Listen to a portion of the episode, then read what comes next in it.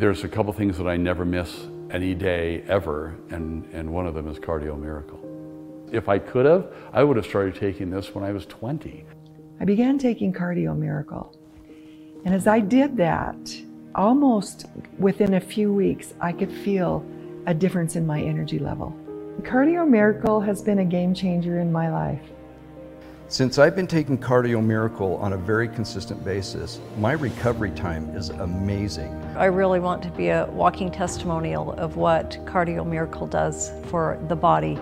I just feel I feel good all over when I take it. For me, Cardio Miracle is my future insurance policy for a great life and pushing life like I've always done and feeling great while I'm doing it. Being on Cardio Miracle has created a pathway for me to be normal, to be healthy. I really feel like like Cardio Miracle has extended my husband's life. It's been amazing. For me as a doctor, Cardio Miracle is a staple. I have seen Cardio Miracle improve the lives of many of my patients with many different types of chronic conditions. This is something that's actually made a huge difference, and it's staying that way. It's not just a, a fluke, it's real.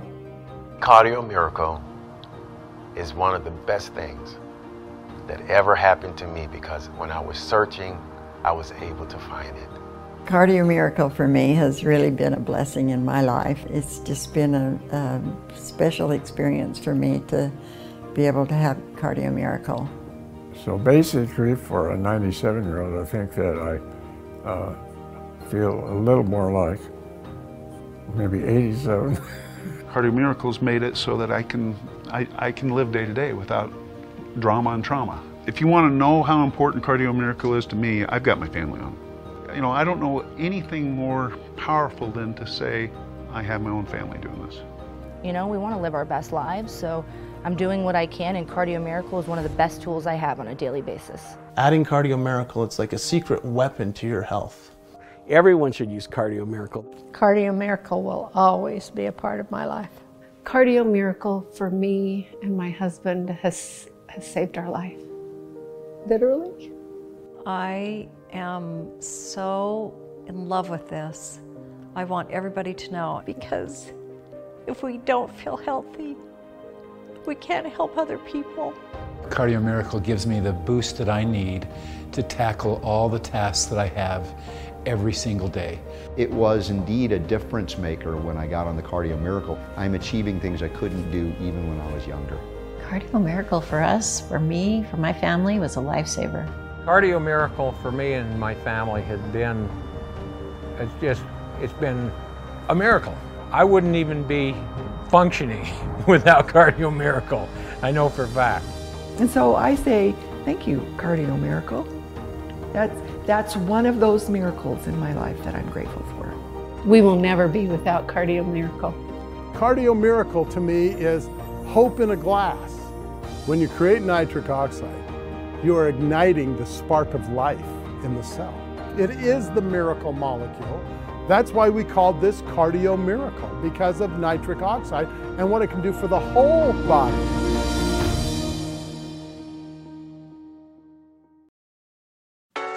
It's time to resist.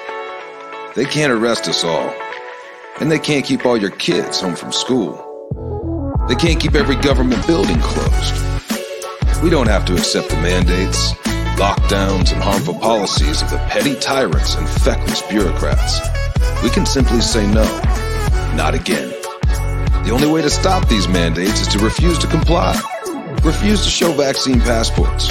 Refuse to wear a mask. Refuse to stay at home. We will not comply with Fauci. We will not comply with Joe Biden. And we will not comply with authoritarian governors. I am not going to comply. This ends now.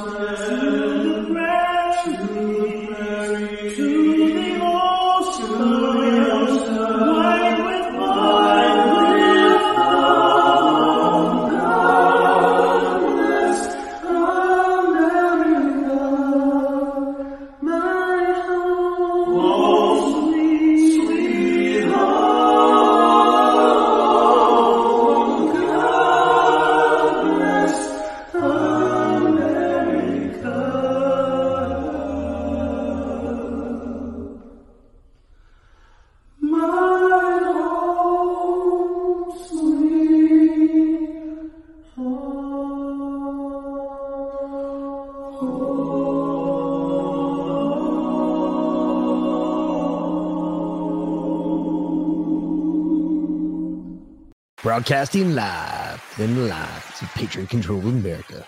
You're listening to the Patriot Party Podcast. Now, on the show, the chair is against the wall.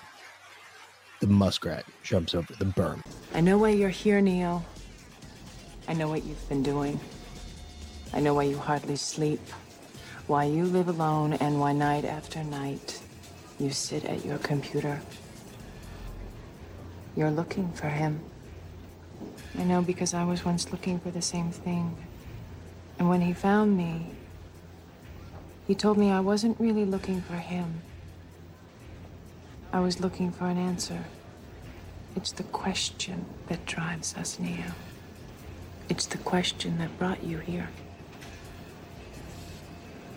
You know the question, just as I did.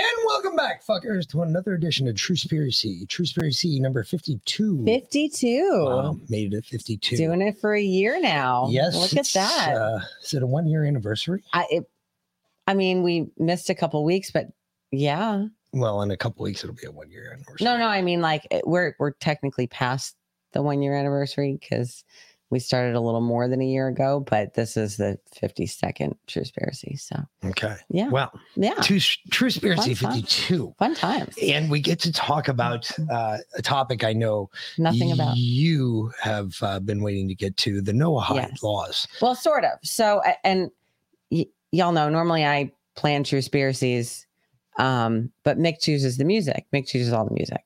Mhm.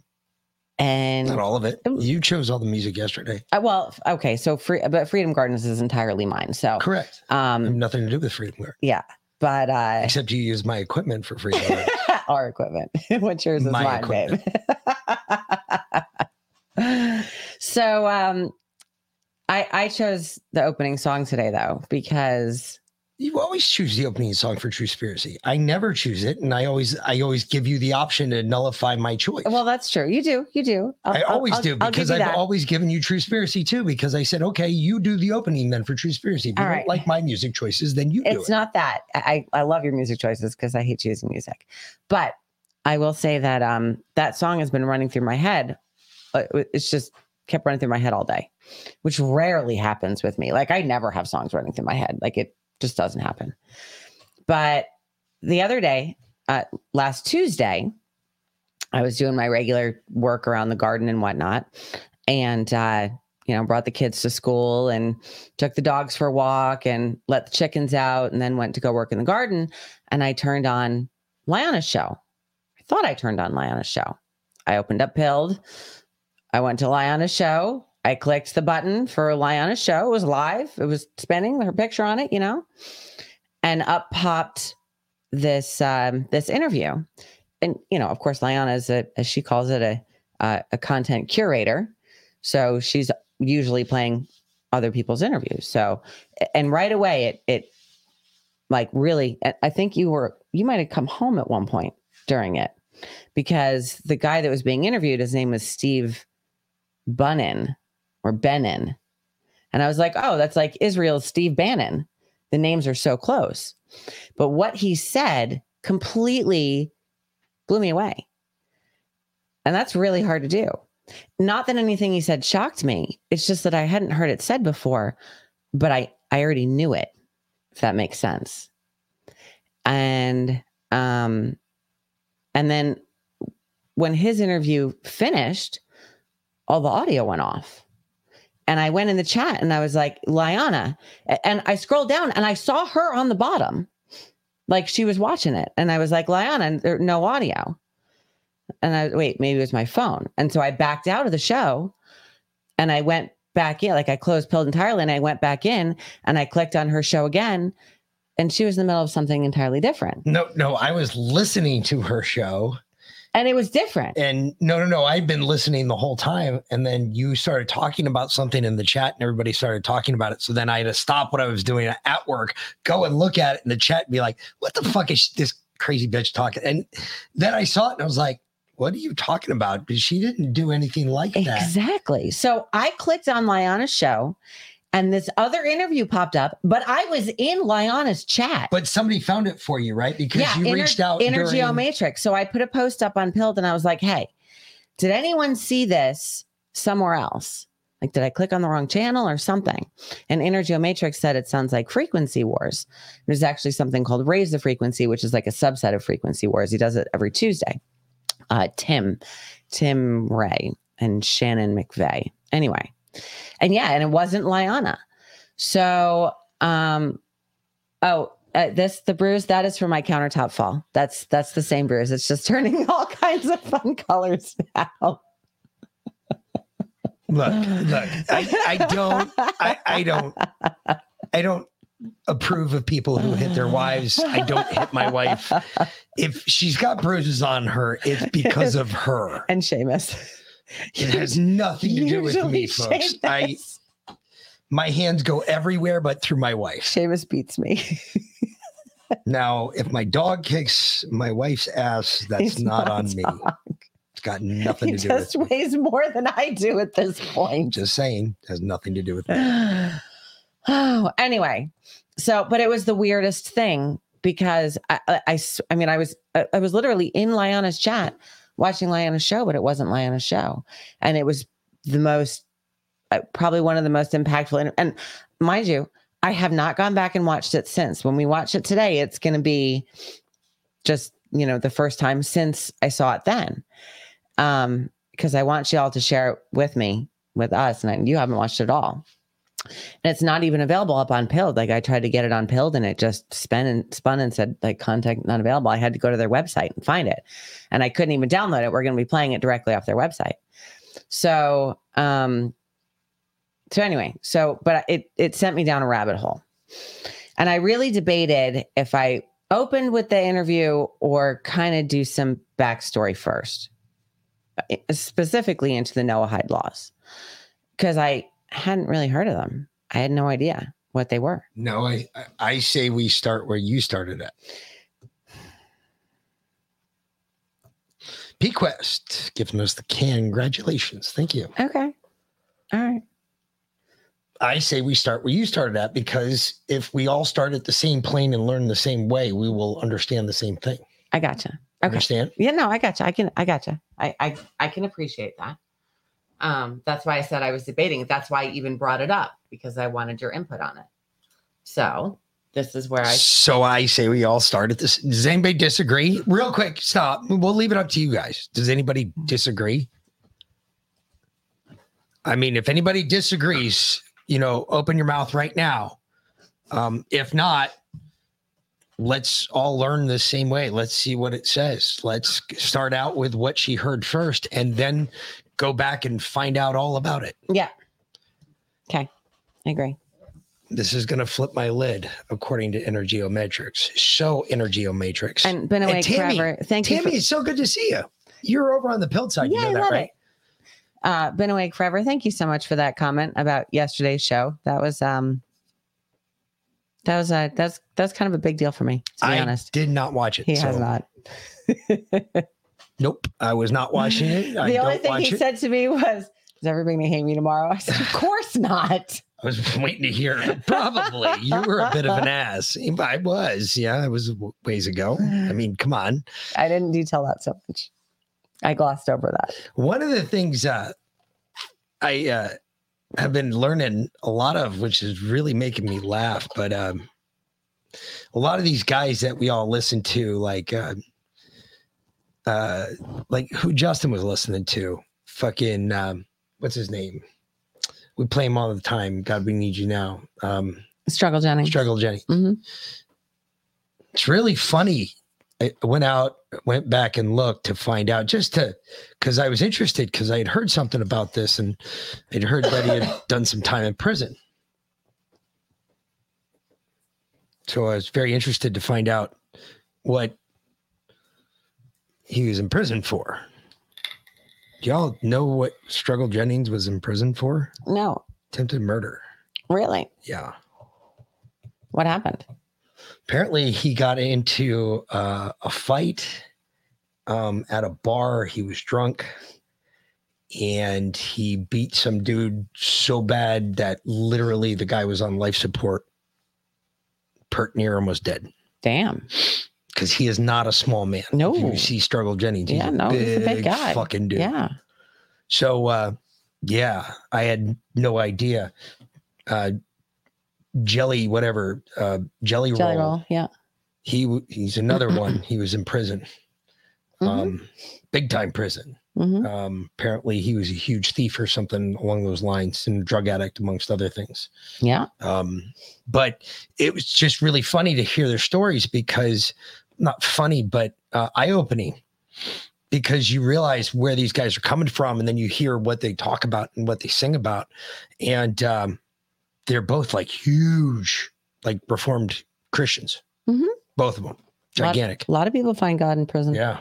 I was like, wow, I had no idea. Like uh he went, I guess um Jelly Roll was just at the Grand Ole Opry like last year. And I was like, holy fuck. Get on him. Yeah, no shit. Yeah.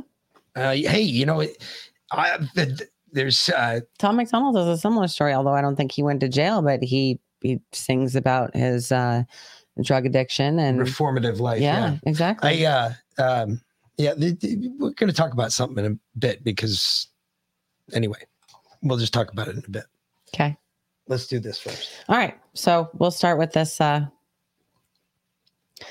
where I started this this interview that I I fell into. And actually, our our friend uh, Dr. Mark Sherwood was on the first part of this particular show, which isn't the part I saw. The part that we're going to watch is exactly where I started it. Um, I've queued it up. Actually, I think I started a little further in, but it's just it's this guest. So we're going to start from here. Right.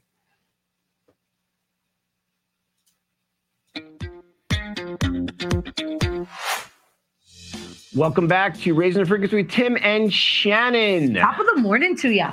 Um, and I have one of my favorite guests coming on, uh, Stephen Ben-Nun. He's with uh, Israeli News Live, and why I love him so much is because this cat is not only uh, um, you know in Christ, but he is uh, he he he is one of the most incredibly um, informed soul of what's going on with with anything going around the world, and he has no boundary where he we could talk about politics Everything. to UFOs to the extraterrestrial agenda, To and to me that's open mindedness and light on your feet. So without further ado, welcome Stephen Ben-Nun. Thank you. Thank you guys for having me on here today. well, you know, we needed you. Yeah, there's so much going on right now around the world. Uh, you know, you wake up that oh, all of a sudden Americans wake up, oh, we're in an official war with China and, and Russia. And now Iran is uh, looks like we're going to be with Iran as well soon enough. Uh, Mexico is um, we want to go to war with Mexico because Mexico's siding with these other countries. Um, it just seems like Stephen that either either things are just falling apart or the, or certain things are being orchestrated to make it look like it's falling apart.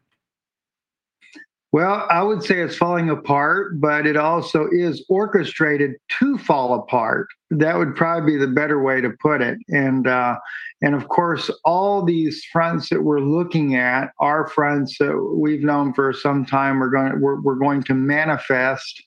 Uh, we're going to have more fronts yet manifesting still yet, Tim. Uh, you know the way the way I understood this from the beginning is that of course we already know we have Russia Ukraine uh, that was going to escalate. Uh, they're anticipating sometime and, and when I say anticipating this is according to the AI that uh, determines or, or, or evaluates what war fronts are going to happen next uh, that the Joint Chiefs use. And they had figured between October and November that Russia would then strike uh, Germany uh, and possibly the UK. Initially, they thought it was just going to be the UK, but once they introduced the Leopard tanks into the theater for Ukraine, uh, they knew that Putin will go after uh, Germany. And uh, that will then spark China to go after Taiwan because we will then get involved not to say that we're not already involved. We're very involved in the war in Ukraine, but uh, it would be then more open to the It won't rest be of a the proxy. It won't be a proxy war anymore. It'll be a direct war. Exactly. And, and quite frankly, it is a direct war, uh, guys, because what they're not telling you is that, like, for example, when we send in the HIMARS missile systems, and then we send in the crew that says, well, okay, we're going to train the, uh, we're going to train the, uh, the Ukrainians on how to use that particular system. Uh, not really. That's just what we say. But what, in reality, we send in our own teams to run these missile systems. And uh, because, quite frankly, Ukrainian soldiers, there's not many left. Uh, They are, you know, one of the last things that I've heard was that the Ukrainian military was going around in white vans uh, looking for any able bodied man that Wow. could fight. They don't even care if they're underage at this point, as long as they're big enough to fight. Uh, they give them an AK, no grenades or nothing. They take them to the front lines and just drop them off. Oh my gosh. Yeah, that, That's that- how bad it that- is. That's how. That's when Hitler, at the end of the day, they're using the kids and the elderly. Uh, that's kind of where they are at this point. So you know it's over for that. That hence why they got to bring the United States in directly to fight their war. and and, and of course even the, one thing that was kind of interesting too because the uh, the front lines are the, the life expectancy of a frontline soldier is four days. Uh, it is just nothing but a meat grinding factory on the front line. And so S- Stephen, this is the sad part about it, but is that they just passed, I think they just passed, or they introduced, or they just passed, that the draft now can draft females from the United States. And I assume that's what one of the reasons why they, they passed this draft for females, because they want to send these soldiers over to Ukraine and wherever else the world war is going to be popping up. So, I mean, to me, like, I mean, eh, did you realize that your daughter now can go to war? She can be drafted to go to war. Mm-mm. I'm gonna make sure she's nice and pregnant. So is, is that is that is that not the agenda too? Of course, when she's pe- an people adult. pe- pe- people are people are uh, you know being killed over there, crushed over there, like you said. Well, yeah, and we and we knew that it has been discussed uh, quite a bit about doing the draft here, and of course, like you said, women would be, and they're also looking at upping the age of draft here all the way up to sixty, like they do in Europe, uh, and you know, so and, in they're fact, with preparing the for something, Stephen. What are they? pre- They're preparing for something big. Well, they're actually what they're doing is they're lowering the lowering the population because the wars now are fought much different than what conventional wars were fought many years ago. Uh, when you're on those front lines, you've got these two big uh, superpowers there that are sim- simply lo- lobbing massive bombs back and forth that just obliterate soldiers by the hundreds at one given time. And uh, when I say superpowers, I mean exactly that. I'm not talking about Ukraine. We're the ones that are in that direct confrontation with Russia already. Even all the attacks that are happening inside, behind enemy lines, so to speak, uh, inside of Russia are conducted by our Navy SEAL teams. Uh, this is not Ukraine that is doing that. We are on the ground inside of Russia carrying out these uh, sabotage attacks. Uh, Ukraine does not have that capability. Uh, you know, now granted, could they say it's Ukraine uh, because maybe they send one soldier in there that's in training with Navy SEALs? Yes, then they could say that. But in reality, it's not them. And Putin knows this. This is no, even though we, we you know, we would keep it from the public this information uh, as a whole. But it's not that the Russians don't know that; they know that very well what's going on, and this is why the escalation, uh, you know, Putin is held back, but don't you don't want to think though too that Putin is some knight in shining armor and he's there to save the day for the rest of the world. Uh, he's got his agenda as well. I mean, uh, Edward Hodos, who was the former mayor of uh, Kharkiv, uh, Ukraine, also a former rabbi of the Chabad organization that came out of that because he knew the agenda was to overthrow and this was years ago this is going you're going back before putin got into power uh, edward Hodos is flying on an airplane to israel. Uh, uh, oh gosh i can't think of the name of the guy that he was flying with. Is another is another diplomat uh, but it was a jewish diplomat. They were flying to israel to get israeli help for ukraine. And they're on the plane coming or coming back after they had the meeting in israel and he says, Yes, we have a new guy that we're fixing to put in power in Russia. He said, Actually, actually is my cousin, Jewish guy now. So listen to that one. He's my cousin. His name is Vladimir, uh, Vladimir Putin. and uh, so he was placed into power. And then made, he made it look like he was going to overthrow the Jewish establishment there. But in reality, it was the it was a war between the Chabad organization of Jews and the secular Jews in, in Russia. And so what they did is they made it look good for the public that he was throwing the oligarchs, but in reality, it was Chabad gaining control of that country. And of course, they said they would bring down Ukraine uh, in the future. Uh, and so everything. So, so the thing is, is when I say that, I don't want to get too long into that. But Putin was is basically playing his part Yeah.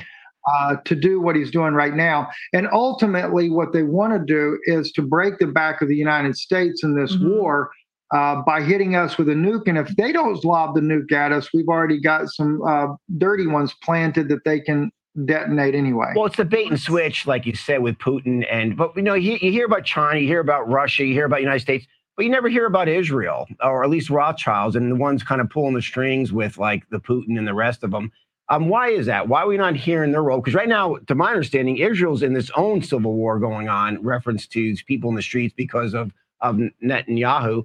But because most of the Jewish people there have no idea what's going on either. It's like no one in the United States, we have no idea what's going on with our country. It's like this, it's, it's, outside uh, elite battle going on and using us as pawns, and no one knows whether you're a Jew or not, or or a Gentile, whatever. We're all being used, and these people are positioning themselves, this cabal, into this world domination. And maybe explain that. Why don't we hear about what's going on? Well, probably the reason why you don't hear about what's going on is they like to lay in the limelight. Uh, as you know, Tim, as we've discussed before, you have different levels. Uh, you know, a president of any nation of the world is what they call level three. Level one being the low, we're the level ones down here, but a level three, which president does make it very high up the, the, the totem pole. Um, but then you get level four and five. Four and five is going to be George Soros, Henry Kissinger, uh, people like that. They control those global leaders. Um, they're the ones that pull the strings. Normally, there's a group of men that will control a particular president or, or, or prime minister, whatever the case may be in other countries. In our country, there are five. There are five men that control the president of the United States. One of those men is George Soros. I know that. I've never been told the other four, but I was told that I probably wouldn't even know their names if I was even told. Uh, then you have your Rothschilds. Your Rothschilds are up on the seventh level uh, that you have in in, the, in that particular uh, group of people there. So, and then beyond that, you have. Um, That's when you uh, get then you get into what interdimensional beings, extraterrestrials. Yeah. Can we, can yeah. we Right. just just for my own knowledge, did Soros control Trump? Yes. Yeah. So I thought Trump was Trump and Putin buddies. Are they in bed together? all working for the same They- people. I mean, they are friends. It's not to say that they're not. Uh, and that, there again, now this is an interesting aspect to this. Even though, like for example, you see Hillary and, and, and Trump battle it out when they're in the in the election, or in the case of Biden and Trump, they're battling it out. There really is a real battle going on between them for power, uh, even though they're going to be controlled by the same puppet masters above them. Uh, but they still fight it out because they want to control and try to influence policy. Uh, they say normally it takes a president two years to get the, to get into the really the ropes of what he's doing, and once they've learned everything, got things worked out, then they spend the next two years trying to pass policies for their buddies that own the big corporations and things like that. Um, so really, in reality, are they working for the people? A little tiny bit, but it's mainly to get the buddies taken care of, and that's why they get in power, and that's why there's so much pull for a president and so much money poured into an election to bring one president on or the other one on, because at the end of the day, they really know they just want their agendas all uh, taken care of once that guy gets in power. But they also know, though, that there is a control mechanism above them that's going to tell them what they have to do. you know but but ultimately you got to get past like the different races or religions and all this stuff and even like the noahide laws i believe that's all extraterrestrial created too as well eventually you're gonna you're gonna see an extraterrestrial you want to say demonic or satanic whatever it is Okay. you're gonna see that a- a- agenda and it's gonna get played out through project bluebeam. I'm sure you, you could talk to that. But but why so if we know these are all puppet masters and this war is being orchestrated but real war i mean real people are going to die and real and you know like i said real battles going on between trump and biden for power controls. But it seems like the uh the citizens of the world are all left you know to fight each other and dividing and dividing and fighting each other we can't stop it is there any way we can stop these puppet masters and put them in their put them in pla- put them in their place they need to be at any point at this point? I mean, what's your thoughts on really getting to the cutting the head of the snake off? You know, it would seem to me that probably one of the few ways that people could have any kind of leverage is one to wake up to what the system really is, uh, not even participate in their system. But then again, if you didn't participate, uh, because you have to remember, they just they give you two people to choose from. Uh, you know, we want to think that it's us, and in reality, in in one way, yes, your vote does count, but in another way, it doesn't count. If they need to rig that election to make sure it goes in favor of the other candidate, they're going to do that. Uh, but at the same time, they're trying to influence you through mass media so that you will vote in the direction that they want you to, to, to go into. So uh, the true reality of it is, uh, it would really take a mass awakening of the people to realize that this is just a, a charade that we're in. Uh, and we've got to quit playing that charade. And then how do you then change that global structure? Boy, that's a tough one to even figure out because you are dealing with demonic entities that are that are above them that are controlling this as well. Uh, so it, it, I wouldn't even begin to know where or how that you could finally break it, other than first waking up to what's going on. And, and maybe that's the answer there, Stephen, is that because once we wake up to the real game being played, you, you one you, you fall out of this good cop bad cop routine with Trump. Like the, most of the patriots need to wake up that Trump's working for the for these guys, and he's been working them from day one and setting everybody up. Once they wake out of that, they realize this is what's going on. Perhaps then they could say, you know what, I'm not going to comply to that. But one of the things that that's happening right now, which I think is critical, is they they're bringing in this legislation and the Noahide laws, uh, which is basically trying to be rolled out. It's, it's accepted in almost every government right now. And this is going to be the new kind of Handmaid's Tale going to this far extreme right. Maybe you could share the last words on that of how we need to avoid from going from extreme left, which they created created that environment. So then we swing to this extreme right, and and how we can maybe not fall for that trap. Exactly. Yeah, because the next, as you said, Tim, the next step is going to be the seven Noahide laws, and uh, every time we ever speak about that, we catch a lot of backlash uh, for even bringing it up. But uh, but in reality, those seven Noahide laws uh, will be carried out. In fact, you, you have to kind of tie this in with Netanyahu's current moves that he's making in Israel. Even though he is now calling back uh, that he's not going to push for the political reforms right now inside of Israel, uh, that's temporary. Putting, already, putting Christians in jail, right? Right. He's already he's already uh, well, even even their whole agenda. If you look at what's going on right now in Israel, the the, the violence has gotten so much from the protest uh, that. And, and, and so much backlash he's catching from doing the reforms that he's making because they were ready to go forward with more reforms that he said he's going to halt them uh, right now. Now, in reality, though, what people don't know is that Netanyahu had signed a document for Ben Gvir, the twice convicted felon that is now head of the uh, national security of Israel, uh, has already given him a, or, he, or Netanyahu has signed legislation to give him a militia to be able to deal with this situation.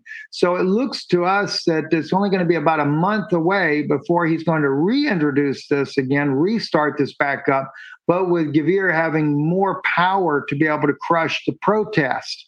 Um, now, I've always said you're not going to stop this right wing government from implementing these laws into power because, in reality, uh, the way that the way that, that, that, it is believed in Israel, there's Isaiah 52, where Israel, the law comes out of Jerusalem. They believe that this has not been fulfilled. I believe it was fulfilled through Jesus mm-hmm. Christ, the law of love. Right, right. Uh, they believe it's that law of Talmudic law. They believe it's the 613, as they call them, mitzvot or laws for the Jews, and the seven Noahide laws for the Gentiles, which have more than 100 sub laws uh, people like uh, Tovia Singer bring that out. Uh, many other rabbis bring it out. Uh, people like Rabbi Mizrahi, very well known uh, Israeli rabbi, lives in New York, teaches globally that says that 2 billion Christians need to die according to uh, Talmudic law. He's citing Noahide laws. He said because they're idolaters. Many other voices are joining this. So once they get that power and they finally get Israel under control, and I've already been told from Washington that Israel will be the head of the New World Order, and they get that control. They'll then say the law comes out of out of Jerusalem, which by the way, all these global wars that are going or that are going on right now that they're igniting around the world, they wanted war, they wanted famine, and they wanted um, uh, disease. All three to really get up really going so that when everything begins to collapse and nations begin to collapse and the economy begins to collapse Israel, at the end of the day, is going to have a Messiah figure come out and they're going to say, We have the answer. And of course, their answer is Israel's in power, the Noahide laws. And of course, those Noahide laws will, uh, the, the, violation is beheading. Mm-hmm. So, so if you believe in Christ, you get your head beat. You, you know, your head cut what off. kind of God is yeah. that? That's what I want to know. What kind of God wants you to murder? And exactly, exactly. So, if anything, if you are maybe Jewish that does not believe that Christ is God, doesn't that make you want to believe in Christ even more if you're hearing this kind of war attack on on Christianity? Well, deception and manipulation. Well, here, here's the beauty of it though, right? I mean, you've got mm, mm, it's still a minority of Jews that believe that way. It's the majority of Jewish people. They just want to live in peace with everybody. They're not interested in all this nonsense. They're not into the that's why you see so many Jewish people protesting in the streets. But they're going to shut them down one way or the other because they feel that this has got to happen. The sad part is, though, guys, is that look, right now you've got you've got the the evangelical community that is still sounding the trumpets for Netanyahu that he's got to do this in order to get rid of that secular government there because that secular court, the Supreme Court, is the one that keeps all the right from being able to get their policies into place. Well, look how crazy the policies that are being introduced are in the first place. Right. Yeah, yeah, yeah. You're right. So, so, yeah, so, so, and and that's it's what that's what the protests are because they're they just basically are bypassing the judicial system now. Do you feel like Yeah. that's Revelation, the book of Revelation, literally? Because they do talk about beheading in the book of Revelation. So do you think that we are legit living in those times right now or on our way? Oh, they're man-made. I think we're definitely on our way. And I and see here's what here's where people kind of get it mixed up. They're they're looking at this and they say, well, that's Gog of Magog. That's at the end of the thousand years. You're at the end of that thousand years, and it's not a thousand years singular. That Greek term that is used there is an unspecified amount of time, and it, it's more than one thousand years, is what it is. And Jesus had already told the Christians. He said that you know that you know that you are ruling and reigning with Him. So you basically your rule and reign has been over the principalities of darkness for the last 2000 years but now gog is about to be released. And uh, interestingly enough the word synagogue is to gather. And you know if you really look at the way the word is written there it's like gathering gog. So what really is gog of magog uh, a war there? What is happening? And jesus what did he say? He said they persecuted me. You know they're going to persecute you. And uh and he even said that they would do it in their synagogues. Right. So you know so this, i mean and that's sad because like i said many jewish people are not like that in the first place uh, and just like with the christians christians would never want any kind of evil to happen to the jewish people at all Yeah. but yet at the same time what's what's taking place is that the christian community is not recognizing that they're supporting or I should say, I mean, I, I'm not against people supporting Jewish people and wanting to help the Jewish people. I, I applaud that. Okay. But at the same token, don't forget about the Palestinians over there, too. I mean, 50% of them are crypto Jews and are hated by Israel, hated by them. And yet they are the families that have been there since the days of the Romans. And uh, and and and then uh, and then again, if you stand with the Jewish people, don't stand with this crazy nonsense that wants to behead people and bring about There's these Noahide extremists in every camp. Well, well, There's bad seeds legit everywhere. Look, look, look but at it's a the- small number. Yes, look at the United States. The United States has been ran by a small number of, of Satanists, these- or, of look at the- Satanists who are, are, are are representing us, and they're not representing us. Same thing with Israel. Or the crazy Christians so- that literally say you're going to go to hell Yes, or you know yes, everything. exactly. You know, it's just it's terrible. So we got to stop. It's Being, everywhere. we got to stop being extreme. And uh, you know what? What I, I know we got to get going here, Stephen. But I just want to say that people need to hear this perspective, whether they believe it's true or not. They're not getting it in mainstream media. They're not getting it in alternative media. They're not even getting it in most truth media. And and if this is the game plan being played, people have to wake up to this and say no. Jew, Yes. Gentile, Christian, but Muslim, black, white. We got to say no to this overall this overall world new new world order of these Noahide laws because we got to have our freedom of speech to be able to share and protect whatever we believe in and whatever religion and whatever we believe in, no matter what you do. Right. So, Stephen, thank you so much, guys. Check out Israeli News Live. You get the probably the most eh, accurate information out there. What's really going on? I strongly recommend you get on there right away. I away. think we should go to break because we only have ten minutes. left. Okay. All right. Put it back on. Holy fucking shit. Holy shit. So did that blow your mind a little bit? No. It pissed me off. Well, it should piss you off. Fuck that. That's what they're bringing. No. Oh, okay. First of all, nobody talks about it, huh? Nobody talks about it, huh? What? That's No what they headlock? said. That's what they just said. No, no, nobody talks about any of this. None of this. They don't talk anything. Nobody, not even the alt media. Nobody talks about it, huh? Well, we have talk you about ever but listened to one of our shows? obviously you not. fucking morons. Anyway, but first of all, Nick's going on a rant.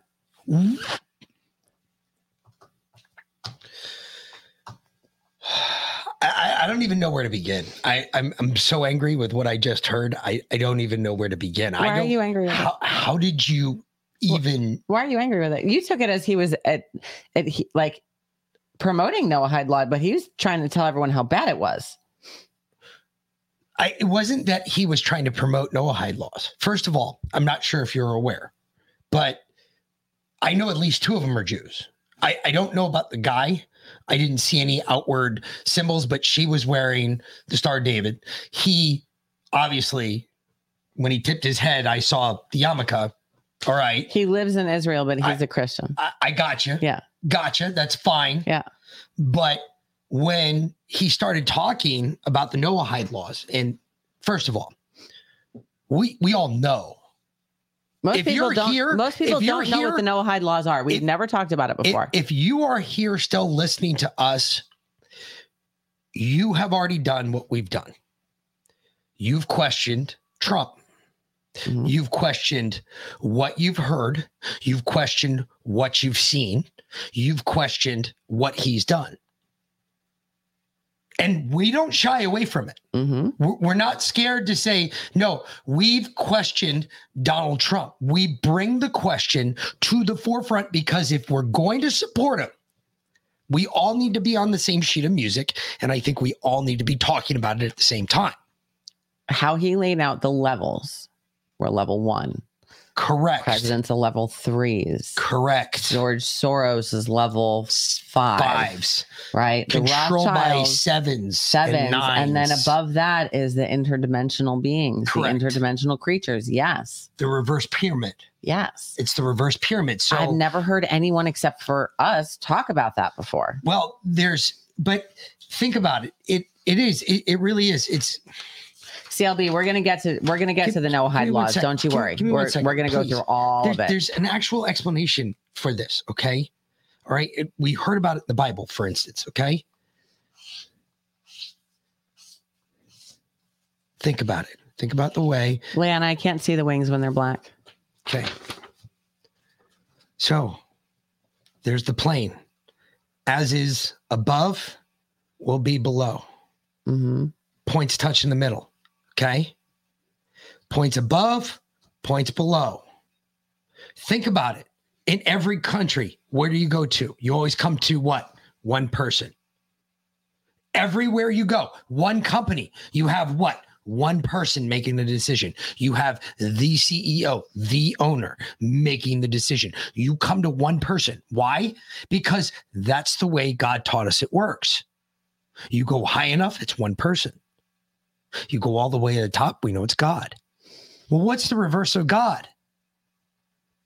Because as it is above, it will be below. So if it's a reverse pyramid above and it's a regular pyramid on the bottom, who's above God? What's above that? Because that suggests that there's more above. Mm. Gods above gods. Getting to the primary source. That's why we talk about the Elohim that put themselves as gods, but they weren't really. They were created by God. Makes you created wonder. us. Makes you wonder. Right? Exactly. But Noahide is not the way we do this. No, but that's the way because they're pushing Noahide it. is another excuse to persecute. All Noahide Yes. was was an excuse to persecute Christians A thousand percent. under Jewish law. That's all Noahide was. It was seven laws, like he said, seven laws. Each law contained about a hundred sub laws. That as a Gentile, if you did it, ninety percent of the people that were convicted under the Noahide laws were stoned to death. Just to give you an idea. You know, the Noahide laws were signed into law in our country in 1991 by George H.W. Bush. I will give you a clue with one of the big ones. All right. Because they didn't get one of these stoning options from the Jews. They didn't get it from the Muslims. They didn't get it from anybody else in the area. They got this from the Romans. The way they punish you when they stone you to death is they bury you to your neck in the ground. Mm, we've seen that in movies. and then they stone your head and they kill you that way. So, just to give you an idea, that's the loving Israelis. That's how great they are as a people. And that if that gets signed into law, that means any Gentile in Jerusalem or anywhere in Israel can be punished under those laws if you violate any of those laws. And they are l- literally ridiculous. You can't, for instance, you can't walk in front of a Jewish man or a woman. How is that possible? Seriously, how is that possible? In Israel, how is it possible for you to not walk in front of a Jewish man or a Jewish woman? When you guys can figure that out, then you'll understand why it's so fucking absolutely ridiculous and stupid. Okay. Because that's exactly what it is.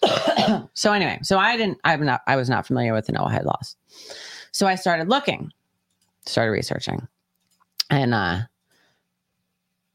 so one of the ones that I found was uh, a, a What's Up Prof episode from two years ago, beginning of the pandemic, mind you. Hmm. Hmm. Okay. Interesting. We listened to it this morning. We listened Yeah. to the whole thing.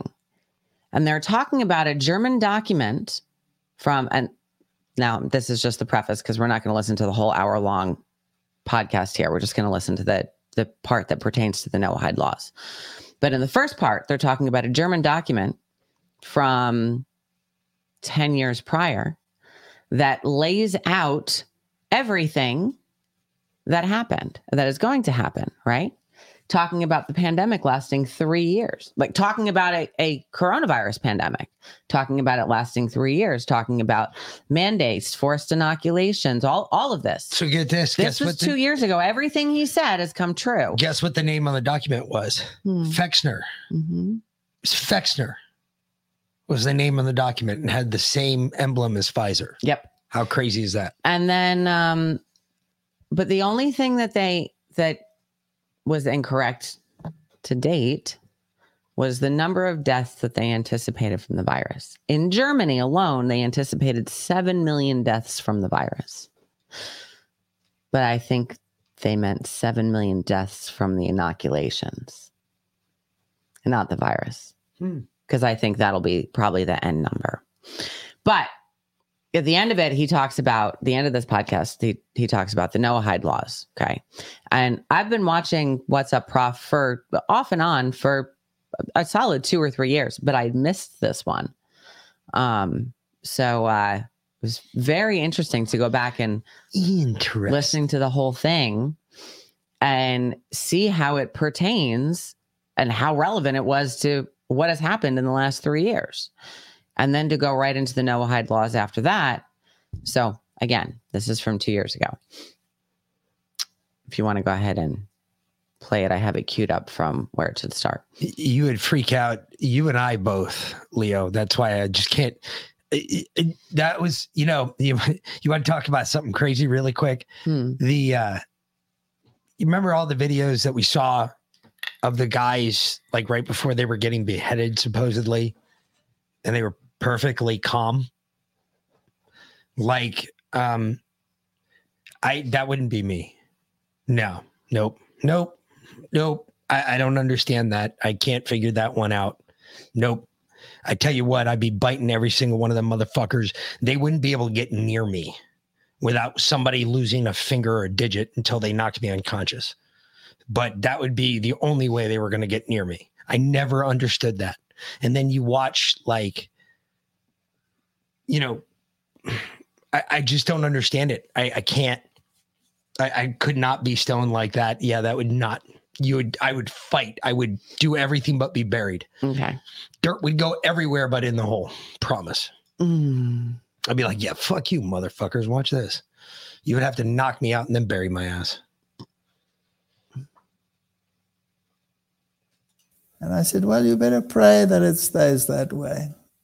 And just one year later, the shelves are empty. Now, I'm not being a, a fearmonger, but if this is a reality, then I believe that we could be very close to the time that we have been waiting for.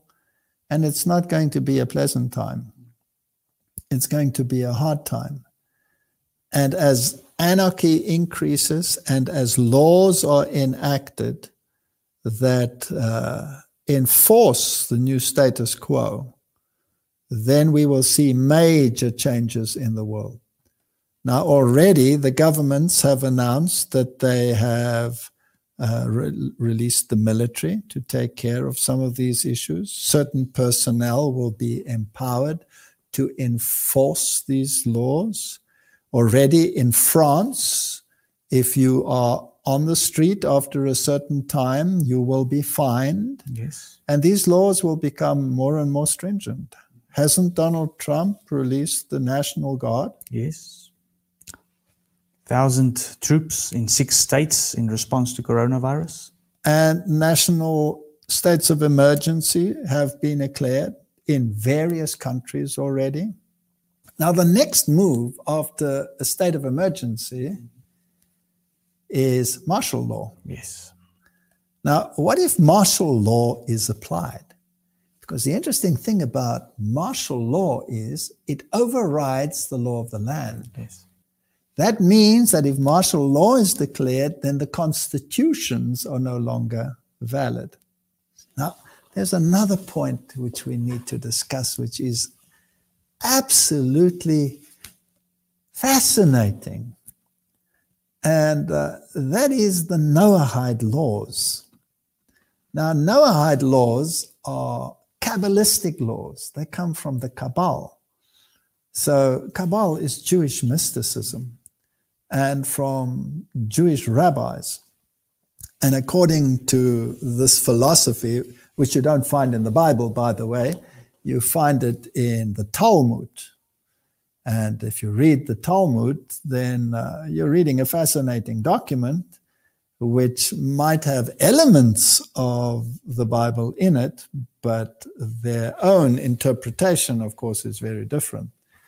For example, if you read about Jesus Christ in the Talmud, then uh, your hair will stand on edge. No offense, not yours, but. yeah. but that is that is the scenario. Now, what are Noahide laws? According to this philosophy, these laws were given originally to uh, Adam and Eve.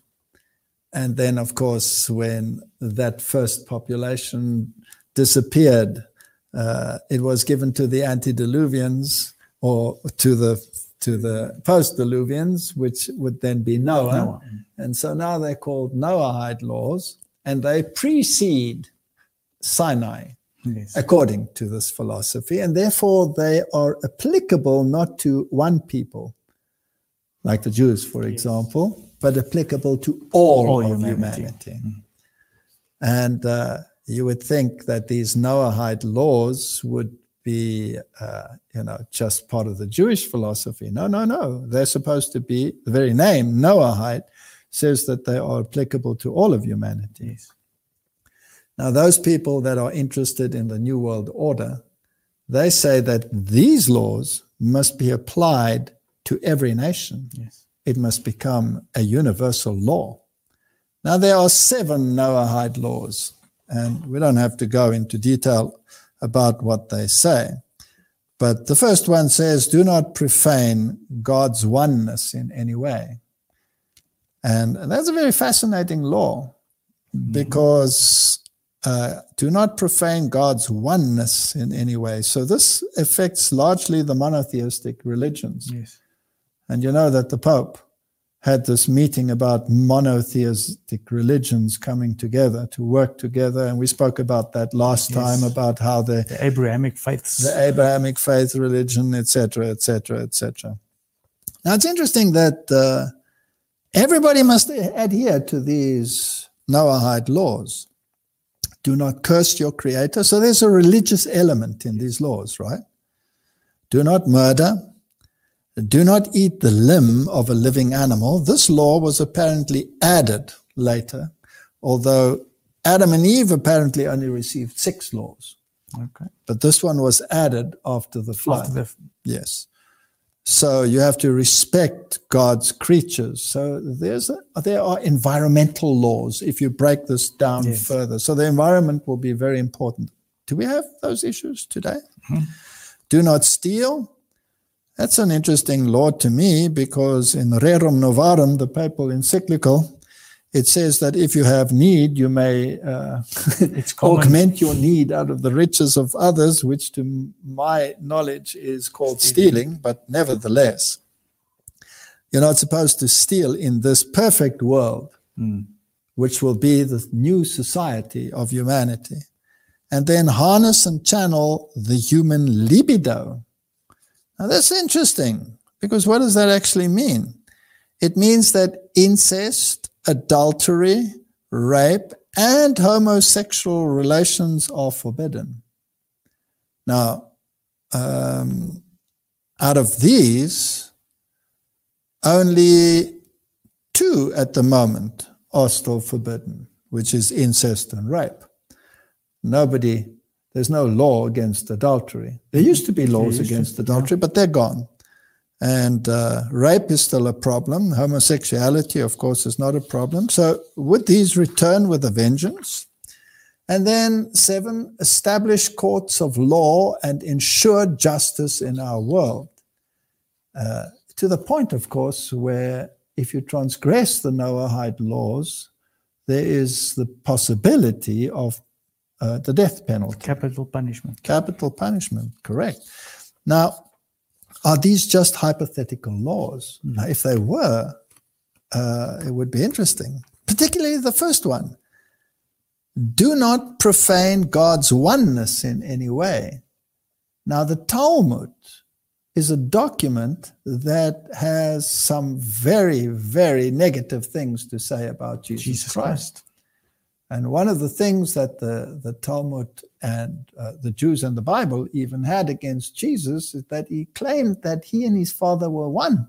Yes. And they picked up stones to stone him because you are saying that you are equal with God, right? So anybody, basically, if you analyze it, who says that Jesus Christ is God and Lord, could come into conflict with the Noahide laws. now, are they only hypothetical? And the answer is no, they are not.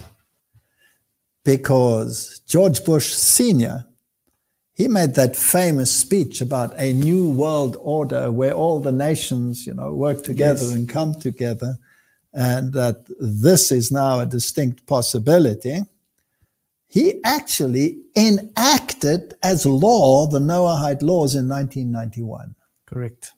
Is there a, a web page? Got to a web page that? to that. We've got- actually, you can go to the congress.gov webpage. So that's the official government web page. official government webpage. And then on that is the whole section that they've entered as a law. So the Noahide laws are already on the books in the United States of America. Now, of course, they were never enacted because, as they are written, they would be against the Constitution. Correct. Which uh, permits you to worship in whatever way that you deem according to your conscience is necessary, right? Yes. But what if the Constitution is suspended under martial law? Then the Noahide becomes- law would be active. Yes. That's interesting. Very Uh, interesting. What about Europe? One of the previous presidents of Europe, Van Rompuy, Yes. who, by the way, was highly acclaimed by the Jesuits as one of their men. What did he say? uh, that he seeks greater dissemination of the universal values known as the Noahide laws. And then also it goes on to say that Major General Michael Jeffrey, uh, Governor General of Australia, lamenting family breakdowns and drug and alcohol abuse in modern society in a 2008 letter, wrote that he believed that observing the fundamental values of the Noahide laws can be an antidote to such ills of society. So the Noahide laws are already law in the United States. Yes. They're just not active because of the Constitution, but they're already there. I find that fascinating. And by a man who said that he is for this new world order. Now, And it's called Education Day, that law. aha. So it's called Education Day, and the Pope wants to bring together a meeting on education. Yes. So all of this is beginning to come together. Now, according to my Bible, the little horn of Daniel chapter 7 is the papacy. That's how Protestants have seen it throughout their history.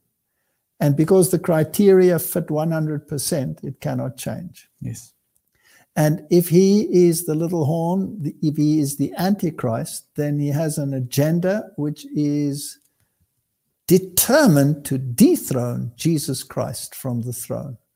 And in this time of crisis, and it's fascinating to me that this document that we read said three years, Yes. because that is the counter Reformation theology on the reign of the Antichrist, which will take place between three and three and a half years, right?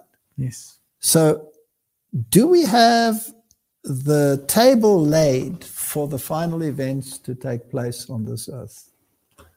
And I think yes. I think yes. It's a great possibility. It is possible that it might fizzle out in two or three or four months and business as usual. Then it was a practice run, Yes. or maybe even a genuine occurrence. We do not know. Time will tell. But if this is the real thing, then we could be now in the little time of trouble. Yes. And according to the prophetic scenario, it will escalate and escalate and escalate until there comes a direct clash between God's law and man's law. Yes.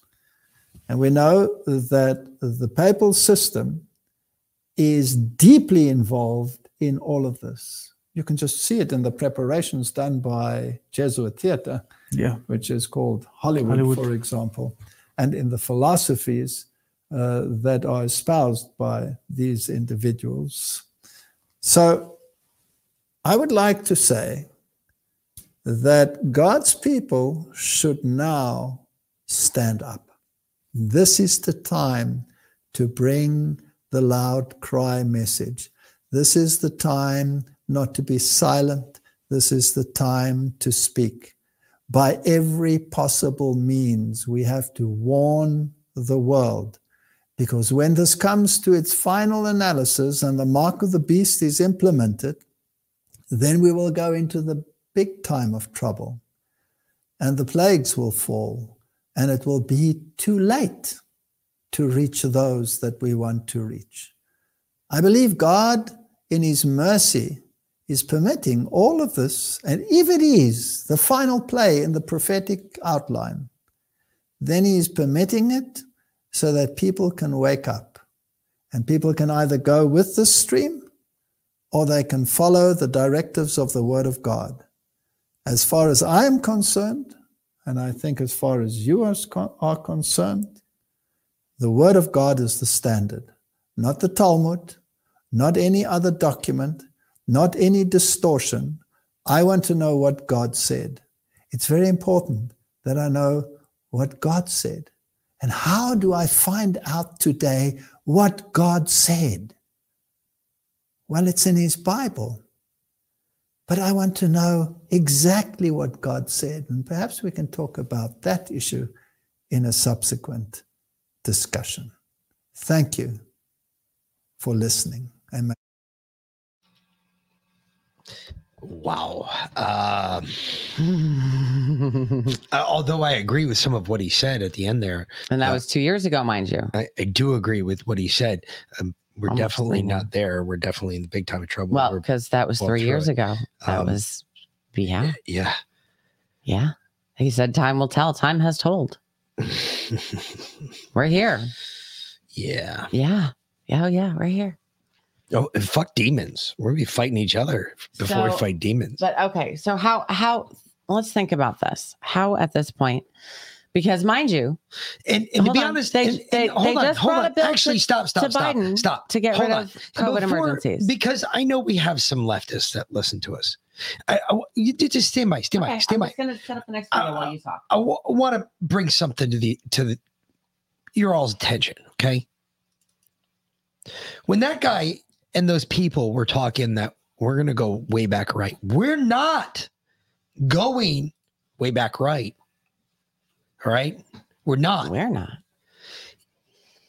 That may be the plan, though. The listen, if there is any sort or some sort of a revolution in this country, you can guarantee that the people that will speak the loudest and the people that carry the biggest guns that go boom, you can guarantee that they are going to echo what I say here.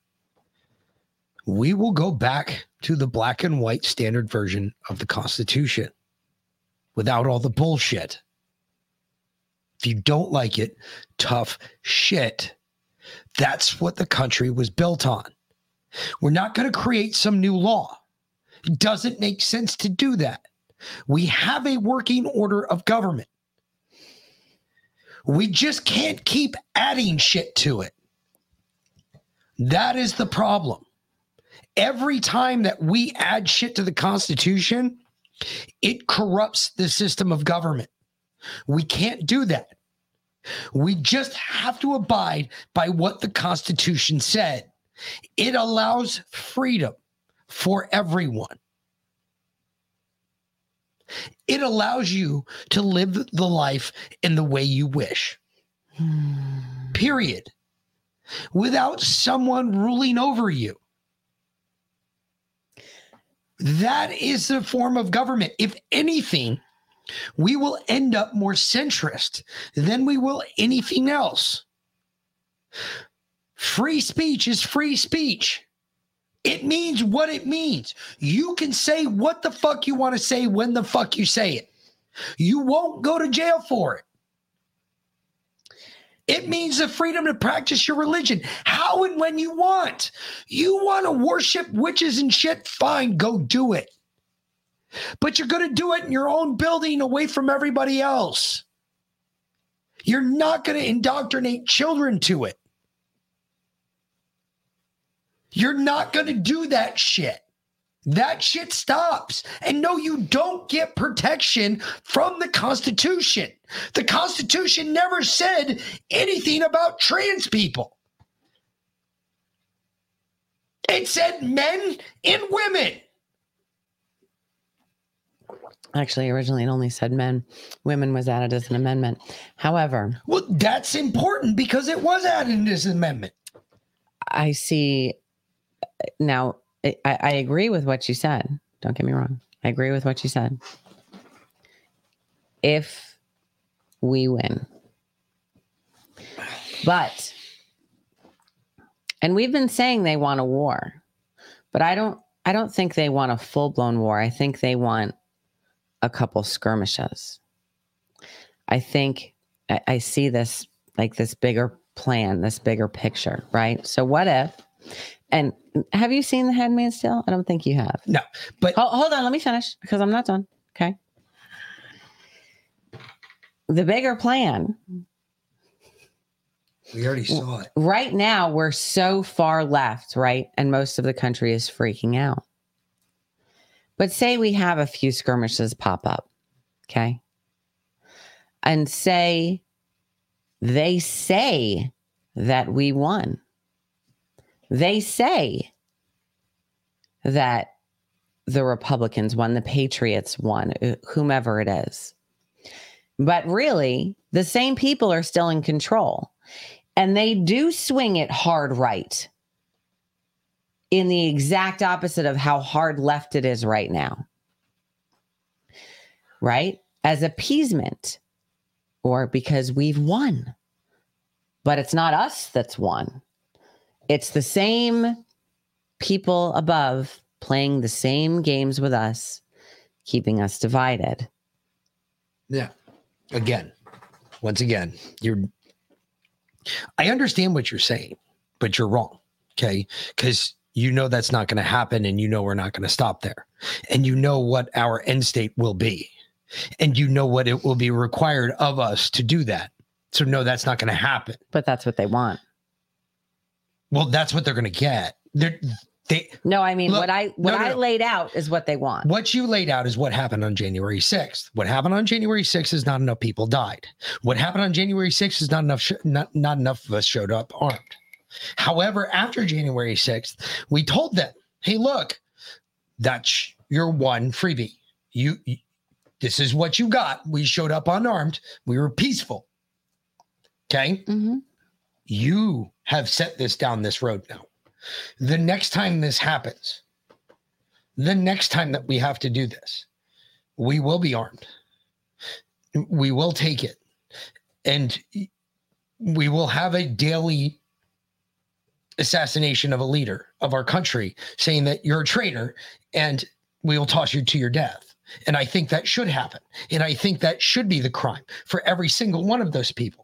And until that day happens, and until we clear out the swamp, until we empty all of these pieces of shit that have gone there, sold their souls to the devil, and have done nothing for the American people, until that day comes, we are never, ever, ever going to fix our system of government. So we clear out the level twos and threes, and what do we have left? We still have four, five, six, seven, eight, and Yep. nine. But you know what? Four, five, six, seven, eight, and nine don't have Hmm. their teeth in any one of us because they don't know us from anybody else, and they couldn't. They couldn't come after us if they tried. Well, I'd say nine has, our has their teeth in us quite a bit. But we okay. are we are the expelled ones we are the ones that they don't want to talk about at parties we're the ones that they're scared of Maybe. Well, I, I do want to bring this up. I went digging for a picture as we were uh, listening to What Up Prof there because something struck me as he's reading the Noahide laws. It sounded familiar in a way. yeah some stones maybe that used So to be here in Georgia. the georgia Georgia Guidestones. Uh, weird huh Maintain humanity under 500 million in perpetual balance with nature. Guide reproduction wisely, improving fitness and diversity. Unite humanity with a living new language. Rule passion, faith, tradition, and all things with tempered reason. Protect people and nations with fair laws and just courts. Let all nations rule internally, resolving external disputes in a world court. Avoid petty laws and useless officials. Balance personal rights with social duties. Prize truth, beauty, love, seeking harmony with the infinite.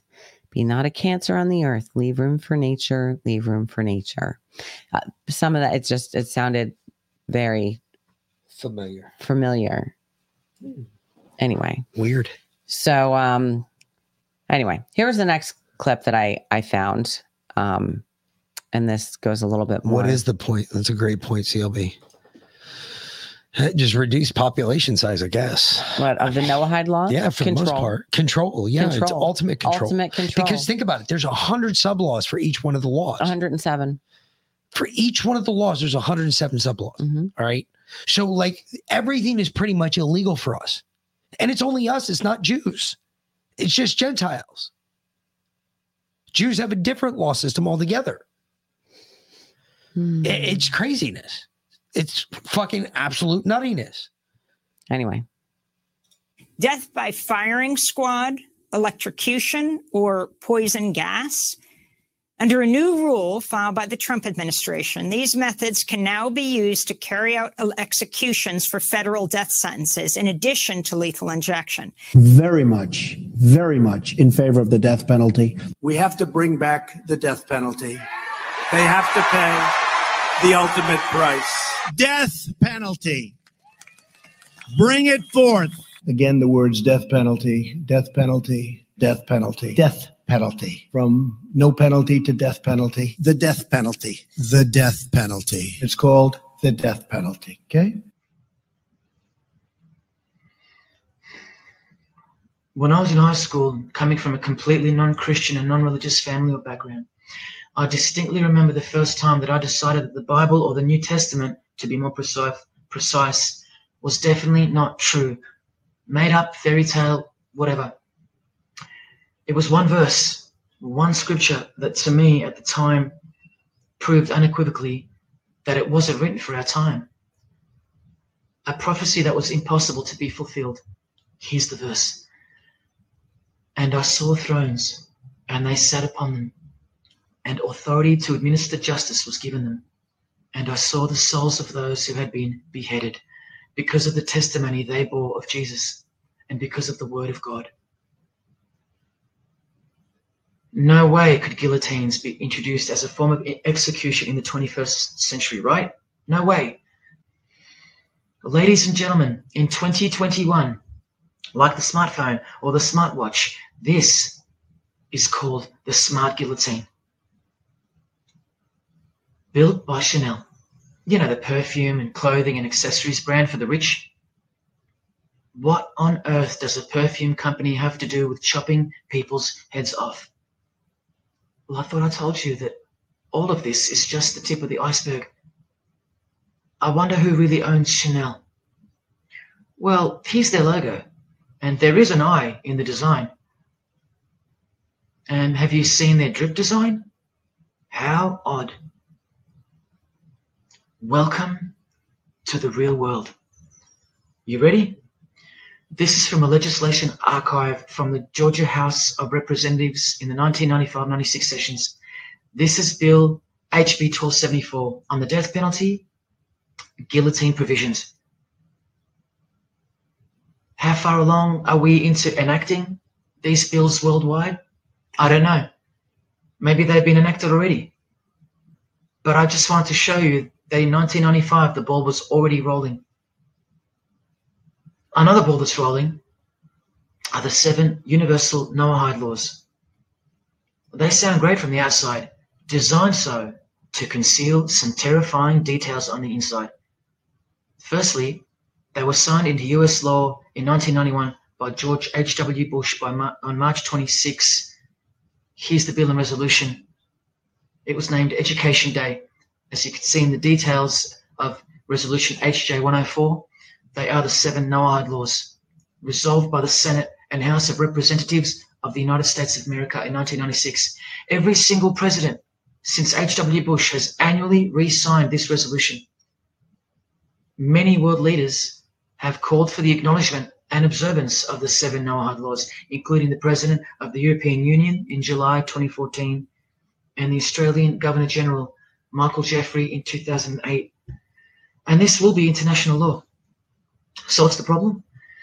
Well, just for starters, the law against idol worship will include, quite specifically, the worship of Jesus Christ as the Son of God, which the Noahide laws will classify as blasphemy, and the punishment for transgressing the seven Noahide laws and for blaspheming the ineffable name of God by calling Jesus God is decapitation. I'll let you take that in for a second. This will be governed by a world court with no possibility of appeals.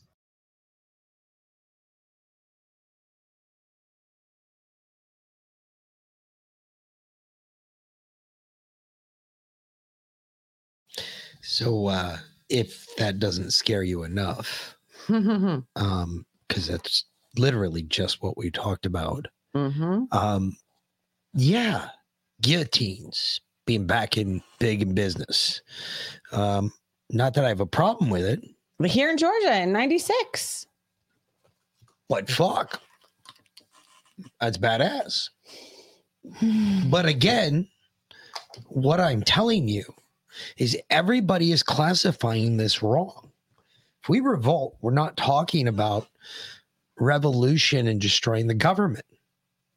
We're talking about bringing it back to its most purest form, back where we, the people, have the control, back where it belongs. The power's in the people. It's never been anywhere else.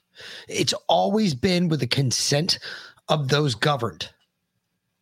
And when that consent is overridden by those in charge, it is the right, no, it's the duty of the people being governed to revolt, to rise up, hmm. to go against that established form of government. Oh, wow. Sounds like something we read, doesn't it? Sounds exactly like what's written in the Declaration of Independence. Like I said, they gave us directions how to run a country. They also gave us directions that when that country becomes too powerful and deems itself too important, more important than the people in which it governs, this is how you politely revolt. Tell me, if America was attacked directly, like say Hawaii, Guam, they'd enact martial law? Oh, absolutely. Yeah, Yeah. yeah, Yeah, I think so. uh, I think so too. Um, it would have to be something devastating, though. Hmm, like China uh, attacking Taiwan and rolling over Hawaii, as we spoke about on Friday. or possibly dropping a nuke. Yeah, Mm. I could see that. That was the start of the Handmaid's Tale. Yeah. dropping a nuke. By Isn't the way, weird? Hmm. Yeah, I've heard that before. Yeah, just saying. Man, I was gonna do that too, Jason. I was thinking about lightning crashes tonight. It was one of the one of the options on the playlist. I, I didn't do it. I was Anyway, here is the Noahide laws, the actual seven Noahide laws laid out in depth. I hope not all the sub laws. No. Okay. No, no, no. 'Cause We'd be here nobody forever. want- yeah, we, would, be, here forever. I, I just want to say, as, as I want to say, as this is starting here, um, I watched so many different. Well, let it play. Well, I just turn the sound down because it takes a minute to get through everything. I watched so many different videos, and this guy was the least boring. So Hello and welcome to another teaching from 119 Ministries. Our ministry believes that the whole Bible is still true and directly related to our lives today. If you would like to know more about what we believe and teach, please visit us at testeverything.net. We hope that you enjoy studying and testing the following teaching.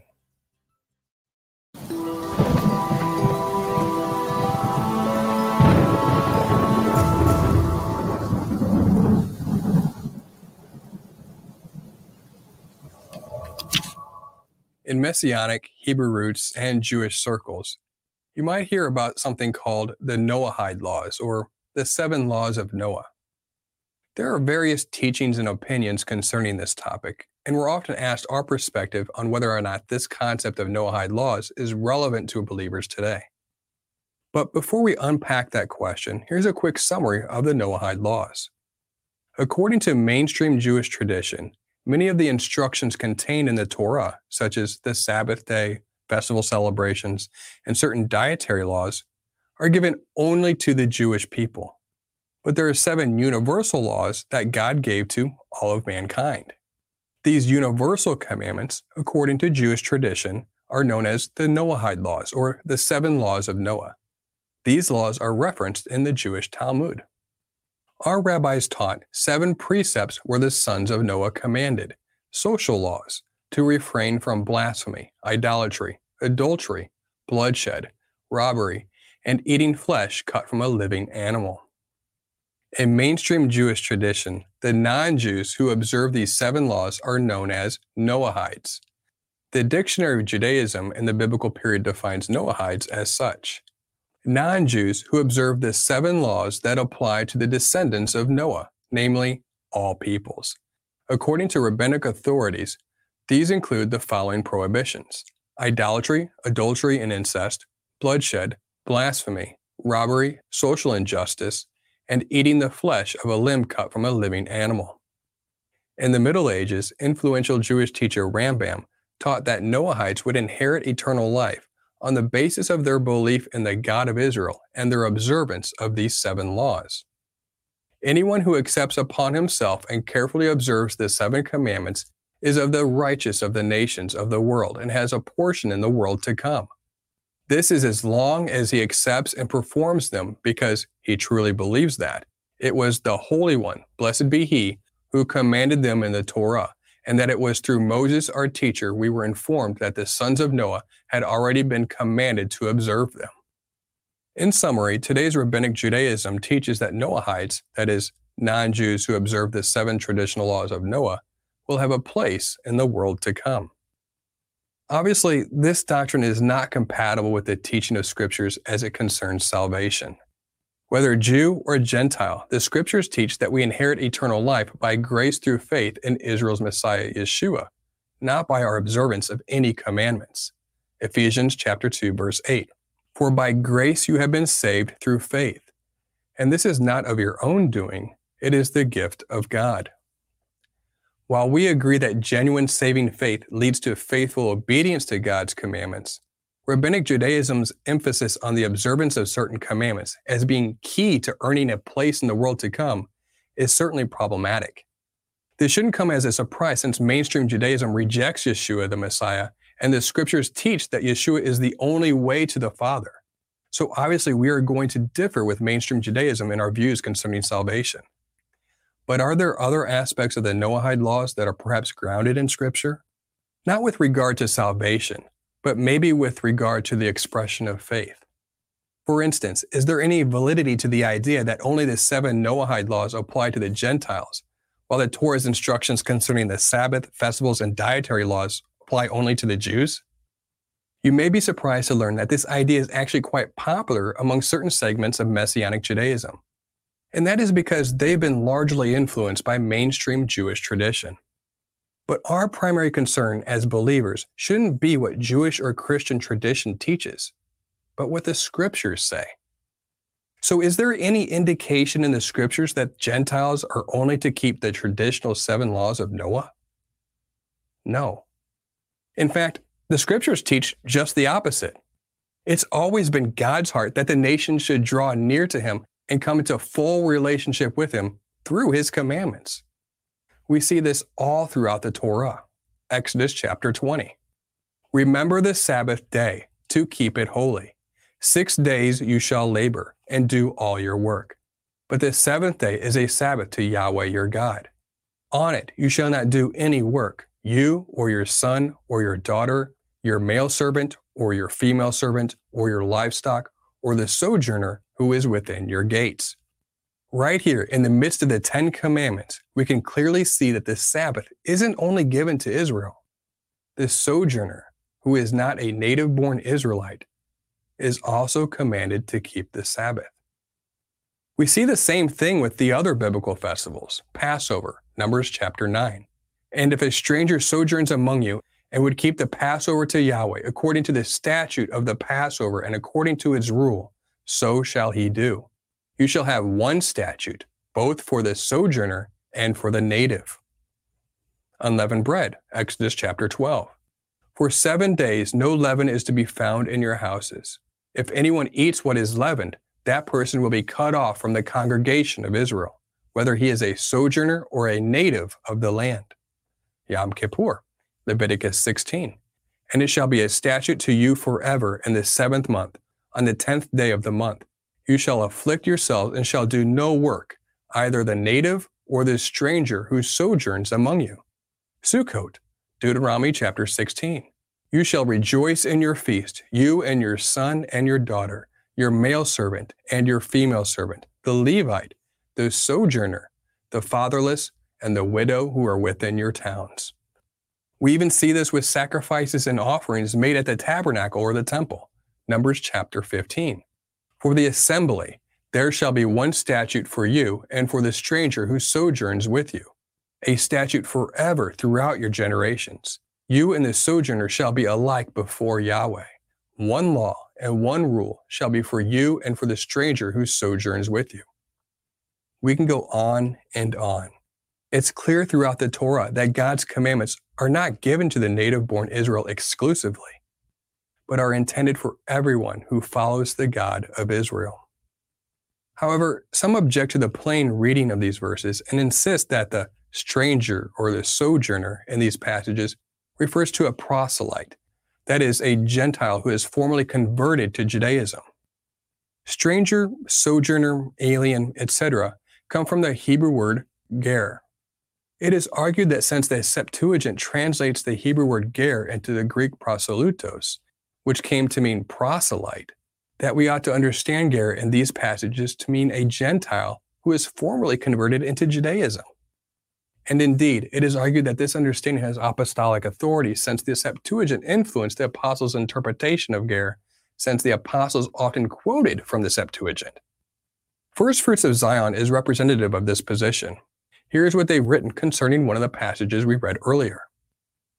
The Greek Septuagint gives us an insight into how the apostolic community would have understood and interpreted the passage. Under the influence of the LXX, the Septuagint, they would have interpreted Numbers 15, verses 15 through 16, to read as follows As for the assembly, there shall be one statute for the Jews and for the proselyte, a perpetual statute throughout your generations. As a Jew is, so shall be the proselyte be before Yahweh. There is to be one Torah and one ordinance for Jews and for the proselyte who sojourns with you. Therefore, the apostolic era reading of Numbers 15 passage does not help clarify the question of a Gentile believer's relationship to the Torah. It would apply to a Gentile who had become legally Jewish through conversion. In short, some people believe that you're to only keep these commandments in the Torah if you're born Jewish or have become Jewish through rabbinic ritual conversion. However, there are several problems with this perspective. First, while the Septuagint was certainly popular among first century Jews, including the apostles, there's no reason to assume that the apostles would have automatically favored the Septuagint over the Hebrew text with regard to how a text should be interpreted. Second, there's no reason to assume that the apostles would have always agreed with the Septuagint. It's the same with our various English translations today. We might use a particular English translation like the KJV, NIV, or ESV, but that does not mean that we always agree with how that particular translation has rendered the text in certain places. Third, there's no reason to assume that the Greek word proselytos should necessarily be interpreted as a Gentile who is. You know, I, I got a real issue with this guy. I, I- this Again, he was the least boring of them. Oh my god! But this, he- this guy hurt. yeah, But I look, know. Real quick, let me go back here, real quick, just real quick, right here. Okay, Mhm. Uh, right there, number two. He said, "There's no reason to assume that the apostles would have agreed to the Septuagint." Uh, Always let- agreed with the Septuagint. Let, let me put it this way to you: It's obvious that the apostles didn't. Mm-hmm. Peter went out, struck out, and he started the, the Holy Catholic Church, the Holy Roman Catholic Church. Peter started that. Mm-hmm. Okay, they just found his tomb. He was crucified upside down under the Vatican. A lot of people ask why. Why would any Catholic, why would any Christian wish to be buried in such a manner unless he knew ahead of time what had already happened? Stop, stop. I want to stay in that. Okay. Don't, don't, don't stop. Please hold on. There's obvious, obvious issues. All right. It's the same with the various English translations today. No, they fail. You can hear the issues with translations all the way through this. You've already heard Jesus referred to Yahweh and God referred to as to Yahweh. You know, Jesus referred to as Yeshua. You've already heard God referred to as Yahweh. You've already heard as Jesus referred to as Yahweh. Yahweh is and Yahshua are both in Sanskrit translated the same way. It has been a long based argument that Yeshua and Yahweh are the same person. But since it is a 3,000 year old dead language, it's kind of tough because we just can't dig up some motherfucker and ask him, hey, dude, what was Yahweh or what was Yahshua? Because both mean God. They don't mean, neither one means Jesus. There is a big argument concerning Jewish peasants of the time. So, if you will, let us apply today to back then. It would be us that would be calling Jesus Yeshua. And it would be the elites calling him Yahweh. Does that make sense? Because it's like a it's like a slang way for saying Yahweh is Yeshua. That's essentially what it boils down to in its translation. Hmm. So I, I I giggle because there's a lot of people that get in this argument, but the word means the same thing, which drives me absolutely fucking bonkers because you'll have historians that even admit that both words mean the same thing. So I often argue are Catholics really wrong in what we believe that the Father, the Son, the Holy Spirit are all one thing? Well, according to the Noahide laws, that would get you beheaded. That would get my head cut off. Yep. And according to the Noahide laws that exist everywhere in the world, to include here in the US, um, which again, in what I think, if a revolution were to take place in this country, and I think a lot of you guys agree that if a revolution were to take place in this country, it wouldn't be about destroying the government. It would be about resetting the system, starting back again from the beginning. That's what it would be about. Putting people in charge who actually cared. if we would did anything that would change anything, the first thing I would put in when we elected that new Congress, I would ask that the first thing we vote on is term limits for every person from that day forward and age, limits, limits. on positions. Those are the only two things that I think we should add to the Constitution, nothing more. After that, we follow the Constitution to the black and white letter of it. And why do I want the term limits? Look, folks, even in the military, they do this. This is no joke. If you're in the army, let's just say you start out as a soldier, right? You're a private, you're an E EIOU one. Okay. You come to your first squad, you get promoted all the way up to specialist. Okay. You're in the infantry, so now you're a saw gunner. Now you have quite possibly you're either a saw gunner or you're an RTO. If you're an RTO, you quite possibly have the worst job known to mankind. Why? I did it for a very long time. It was the absolute fucking worst job. However,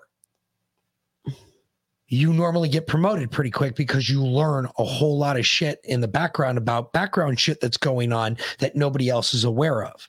And it's really kind of cool. It sucks because you got to hump that big ass fucking radio around, but it's badass because you learn a butt ton of shit.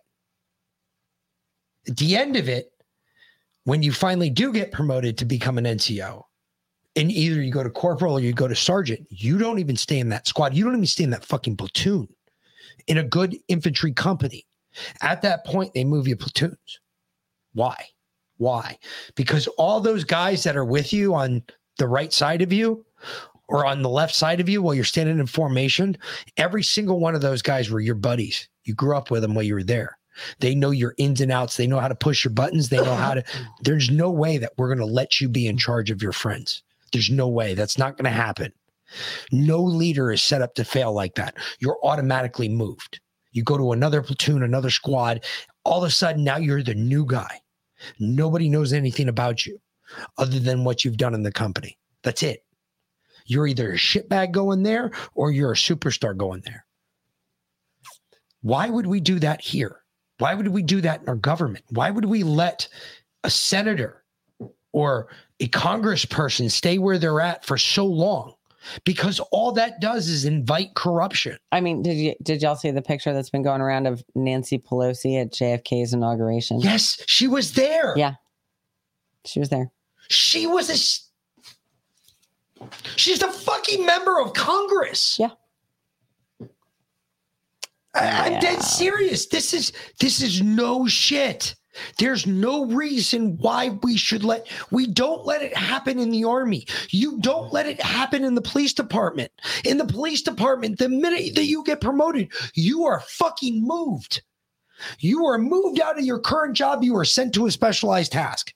So for a year, you do that before you come back to the street. Jason RTO, radio transmitter operator. Yes. Radio telephone operator. There you go, radio telephone operator. A ratello is what they used to call him back in the day. You want to let this guy finish? You want to move on to no, the next fuck one? this I guy. know, but I know, this is just, it, it, it, it just it's annoying because this is not there's no Noahide law that's going to take charge here. I'm sorry. We're Christians, we're not Jews. We don't believe that. That's in the Talmud. The Talmud is the Jewish Bible. If you're not aware of what the Talmud is, basically the Jewish Bible. If you were to regulate or uh, everybody says I, and I don't know if this is true, and I'm not Jewish, so I can't speak honestly to it. What I know of the Talmud is this I've heard that the Talmud is the Old Testament and another book. I, I don't know if that's accurate.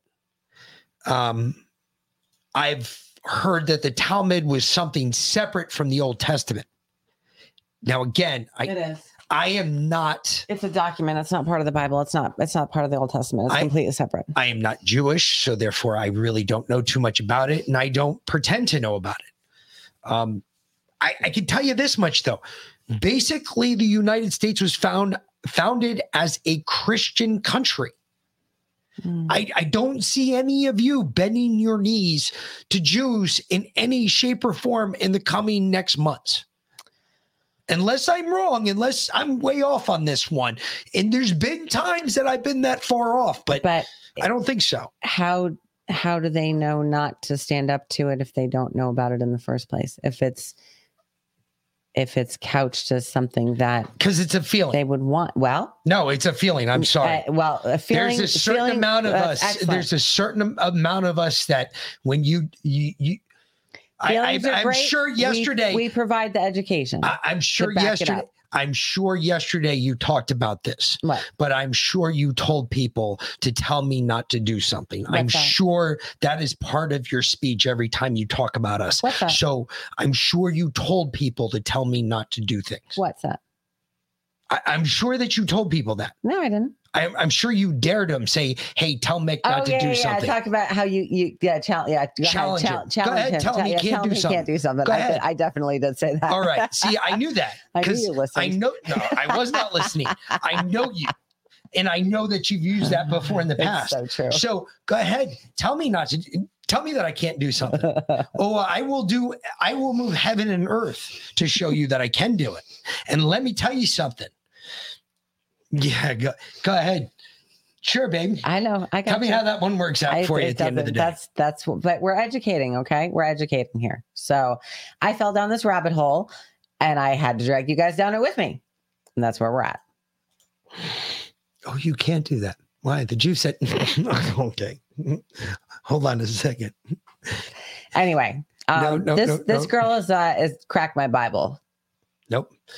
Hey, do me a favor. Hold my beer. Okay. You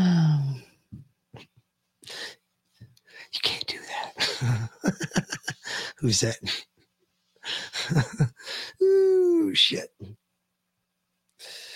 Yes, crack my Bible. What is this about? Is this good or funny or is this gonna be bad? Go just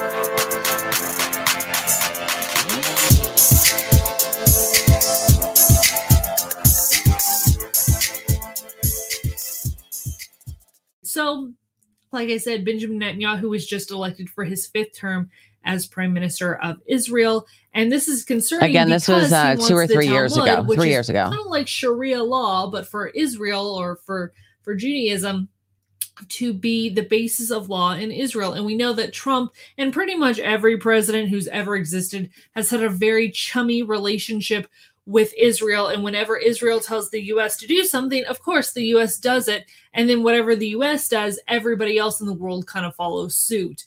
And this is very concerning because the Noahide laws, which are from the Talmud, are already signed into US law. It's just about enforcing them. And that should scare everybody. Not in a, oh my gosh, what am I going to do? It's like, I need to be aware of this and I need to remember that I need to bolster my faith because Jesus promised us trials and tribulation and persecution. And he said that anybody who would try to save their life will lose it. And that anybody who loses their life for his sake will save their life. We're talking about your spiritual life because if you take the mark of the beast, you are going to be cut off from God forever. You will save your life, but you will be spiritually dead. So once you die, you're cut off from God. Likewise, if you're uh, killed for your faith, you've lost your life on account of Jesus, you will save your life because you will still spend eternity with God. This should really concern a lot of people because this is why I've been harping so much about holidays and you know worshiping god in spirit and in truth because we know it's very difficult to tell your family hey i'm not going to partake in pagan practices anymore. But this is the foundational like baby you know one of the things y- uh, man she hurts me. Um you know I- I get the pagan practices part. I get all of that but one of the things we have you know one of the things i don't do is um you know jews believe in god their way we believe in god our way um you believe in god your way muslims believe in god their way I, I, I don't believe there's a way that's right, and I, I don't believe there's a way that's wrong. I, I believe that there is a God. I believe as long as you believe in something above us, you're you're cool by me. As long as you realize it's not about you. The crazy ones are the ones that think it's all about them. And a lot of people who get, I, I think, like cross messages or crisscross wires are, are the ones who take the message that they receive from God. Okay. And instead of realizing that that message is from God, they make the message about something else about them and how that they're the most important thing known to mankind. And, and to say that certain ones of us, um, and those of you who know what I'm talking about, you've been there. You've seen the little light in the corner and it's kind of flickering, it's kind of going out, and you hear that that voice, and it tells you that you're not going anywhere, but you got something else to do. And you know what I'm talking about. And you don't take that and sensationalize it. You just take it for what it is. I, I think there's a portion of our society that has been reached out to. I think people have been talked to. And some people take that and I think it's it's abridged religions. I think it's gone well past the religion point. I think God's reached out to the ones that he knows that he needs to get to follow him. And he knows what's coming as well as we do. And he's reached out, and those who have listened have listened, and those who have gone out against him. Well, obviously, we've seen what's happened to them. If you think about what these people they're they're all saying the same message over and over again. They're all saying well what i'm trying to get across to you is that this is something we should be no it's not something we should be why should we be concerned about it? Because it's something they're going to try and push on us. The only reason we have to be concerned about it is if we don't have control of that constitution we don't have control of this country. That's the only reason we'd have to be concerned about it. Last time i checked last and this was couple days ago, there's what 3.7 billion Americans um, here in the U.S. or something like that. So you want to be reactive instead of proactive? Um, the way I look at it is, there's a lot more of us than there are of them. The last time I checked, there were some 81 million people that voted for Donald Trump. And I guarantee right now they're not real happy with the American government. Well, then finish the show and I'll go, what are the plans? No, no, no. I'm just saying. I why do we if we're going to be concerned about it? I, I don't believe in being scared of shit. I don't either. But I believe in knowing what they're planning and being educated and educating others. Is but they're all saying the same shit. That's all I was saying. They're all saying the same thing over and over again. We heard the same the last guy said the same shit that she's saying. I'm just wondering when's it going to change? Is there another part of it that we don't know about? Is there a deeper part to it?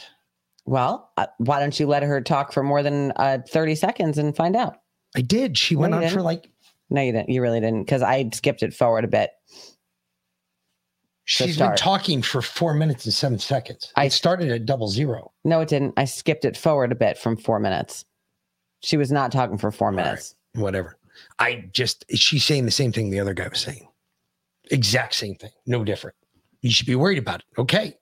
But I'm not worried about it because I'm not worried about us losing control of the Constitution.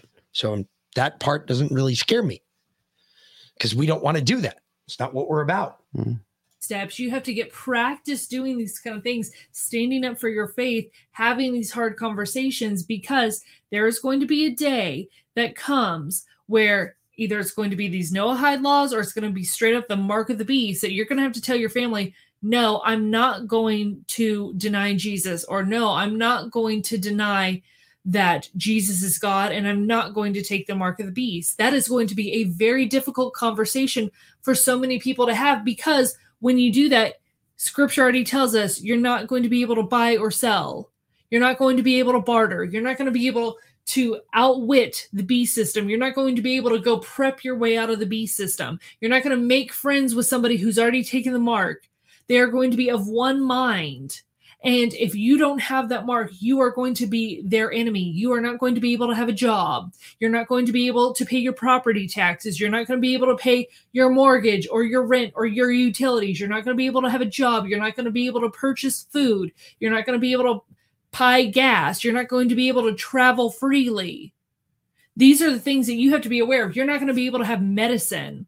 So if you are diabetic, if you take insulin, if you have like certain medication for seizures or heart issues or you know whatever you will no longer have access to that if you're dependent on medication i can guarantee you you're most likely going to die very soon when the antichrist takes over if you have not taken the mark of the beast so you can either decide to save your life by like oh i want to get my medicine so you take the mark of the beast but if you do that you're going to be cut off from god and part of the beast system is this one world government, and they're going to say peace and peace, peace and safety when it's not peace and safety. It's going to be destruction and terrible things are going to be happening. And we have to be aware that when we see these signs happening, this is proof that Jesus' second coming is soon. Jesus told us, like, you guys know when spring is coming, you see the plants popping up.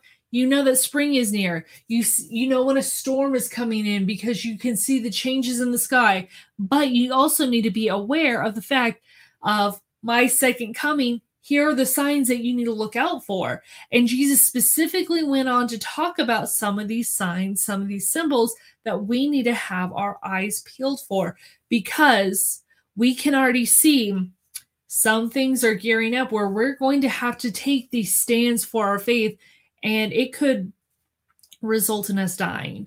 Remember, we have to take up our cross and follow Jesus. And a lot of people they are just not at that point in their faith. But I'm here to tell you right now, you need to get ready. We can't continue to baby you. We can't all this hand holding. Like it's time, the time is now to get serious about your faith. The time is now to start bolstering your faith because we cannot do anything apart from God. And we have to be able to fully trust in God that He is going to do the things that He said He's going to do because there will be times where we are in prison. They're going to bring us before the Sanhedrin and the Jewish leaders and all sorts of stuff. Scripture straight up tells us this. In Matthew 10, it says, Behold, I am sending you out as sheep in the midst of wolves. So be wise as serpents and innocent as doves. Beware of men, for they will deliver you over to courts and flog you in their synagogues, and you will be dragged before governors and kings for my sake to bear witness before them and the Gentiles. When they deliver you over, do not be anxious how you are to speak or what you are to say, for what you are to say will be given to you in that hour. For it is not you who speaks, but the Spirit of your Father speaking through you. Brother will deliver brother over to death, and the father his child, and children will rise against parents and have them put to death. And you will be hated by all for my name's sake. But the one who endures to the end will be saved. When they persecute you in one town, flee to the next. For truly I say to you, you will not have gone through all the towns of Israel before the Son of Man comes. If you skip down to verse 34, it says, Do not think that I have come to bring, bring peace to the earth. I have not come to bring peace, but a sword. For I have come to set man against his father, and a daughter against her mother, and a daughter in law against her mother in law. For a person's enemies will be those of his own household. Whoever loves his father or mother more than me is not worthy of me. And whoever loves a son or daughter more than me is not worthy of me. And whoever does not take his cross and follow me is not worthy of me. Whoever finds his life will lose it, and whoever loses his life for my sake will find it. I want you to remember Matthew 10. Keep that bookmark as we talk about these Noahide laws. So I want people to remember you are going to have to take a stand for your faith. And that is why you are practicing right now by telling your family, hey, I'm not under duress. We're not under duress of the law or the Sanhedrin or anything like that.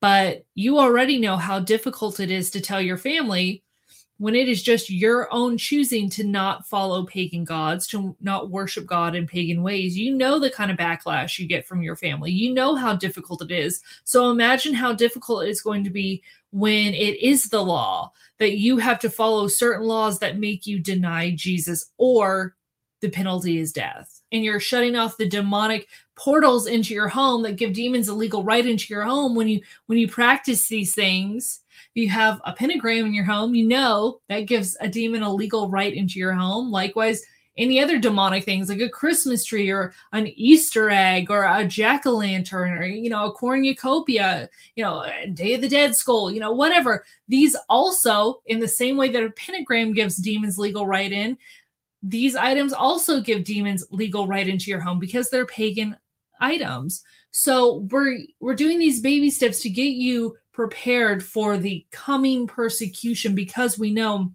God has already promised us he's going to be with us. He's never going to forsake us, but he promised us that there would be persecution and tribulation and that we'd be handed over to courts and in prison and in synagogues and all sorts of stuff as they flog us and they put us to death. And I want you to be aware of that because we see the writing on the wall that comes from scripture we see the writing on the wall. We can see that the things that God promised us, prophesied before Jesus' second coming, are starting to come true. So we need to be aware of this so that we can get our prayer life in check, so that we can bolster our faith, so that we are ready to take up our cross and follow Him because we want to be considered worthy of Him. We don't want our race to be cut short. We don't want anybody to cut in on us. We want to be able to have fellowship with the Father forever. We don't want to be bogged down and fall away when tribulation comes. So we want to continue to keep the faith so that we are not disqualified, so that we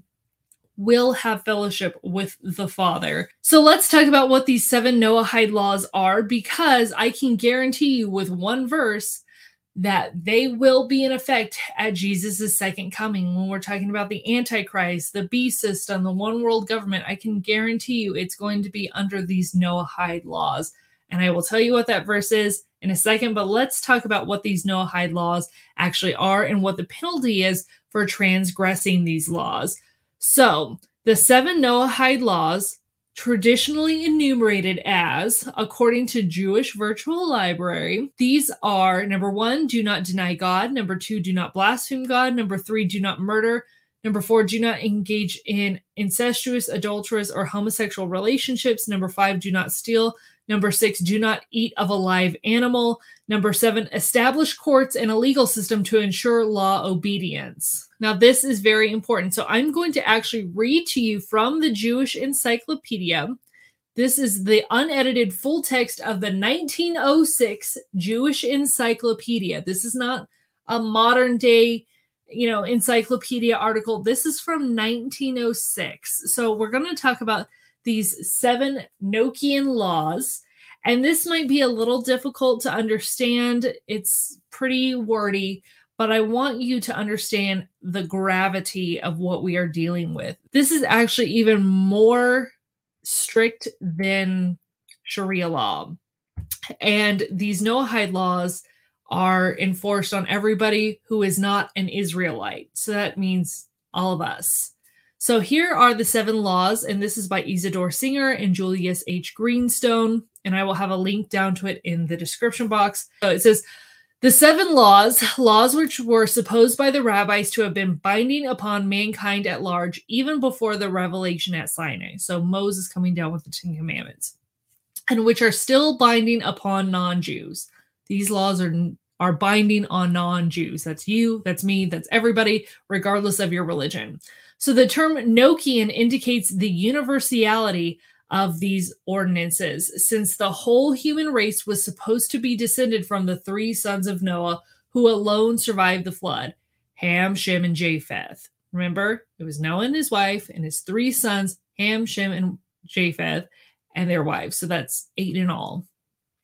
So, um, Although only these laws, which are found in the earlier chapters of the Pentateuch before the record of the revelation at Sinai, should, it would seem, be binding upon all mankind, yet the rabbis discarded some and by hermeneutic rules or in accordance with some tradition, introduced others which are not found there. So they've added, they've edited the types of laws, even though they're not necessarily found in scripture basing their views on the passage in genesis uh, 2.16 they declared that the following six commandments were enjoined upon adam So here are the rules again. Number one, do not worship idols. Number two, do not blaspheme the name of God. Number three, establish courts of justice. Number four, do not kill. Number five, do not commit adultery.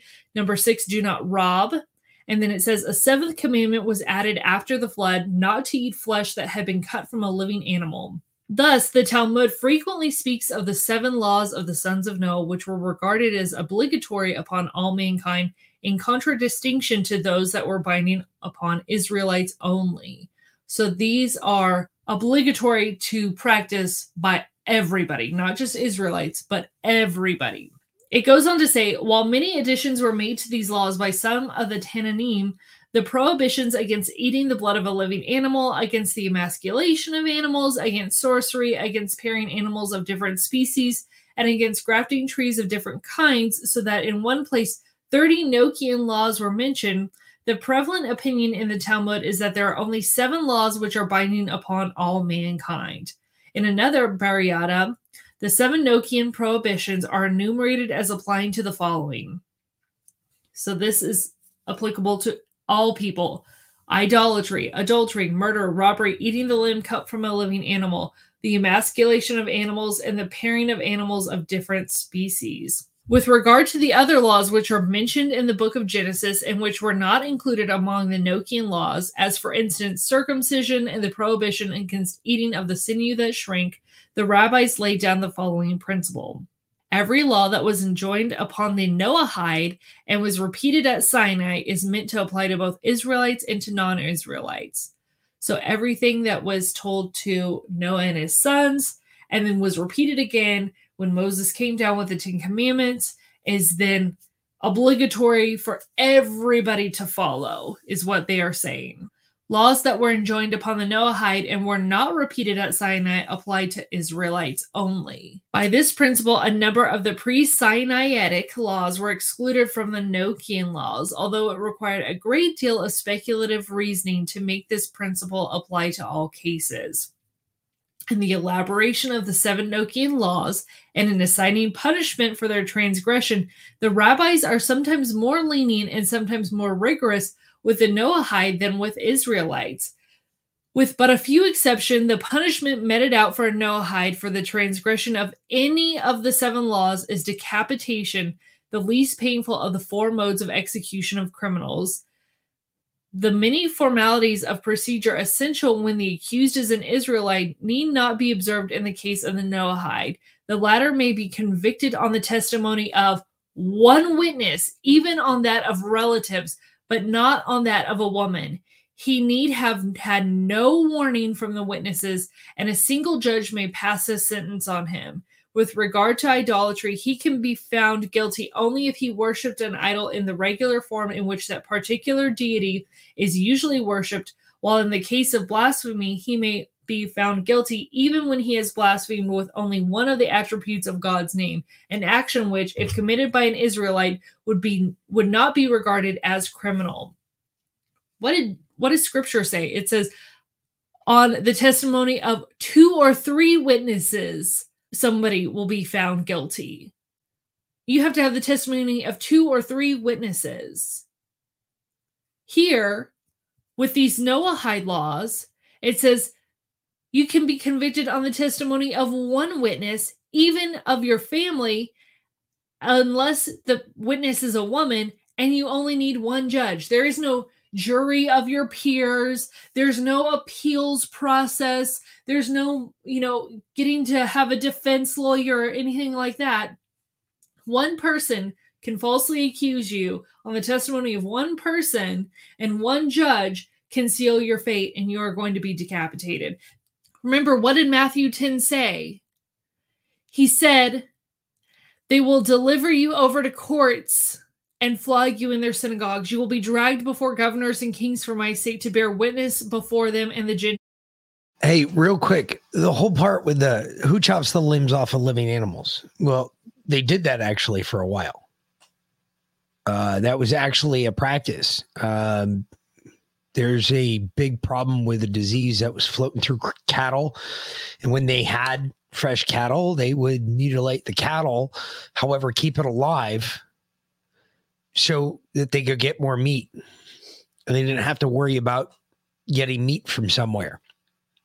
So the way we have obviously refined things, and as we became, I guess, better stewards of not only our environment but also um, our animals of our animals, um, we do it in a much more humane way now. You kill the whole animal, you, you take the whole animal, you harvest the whole animal, and uh, you know I, I I don't get leftists who hate hunting. It's how you do it. Just part of the, you know, it's the way it works.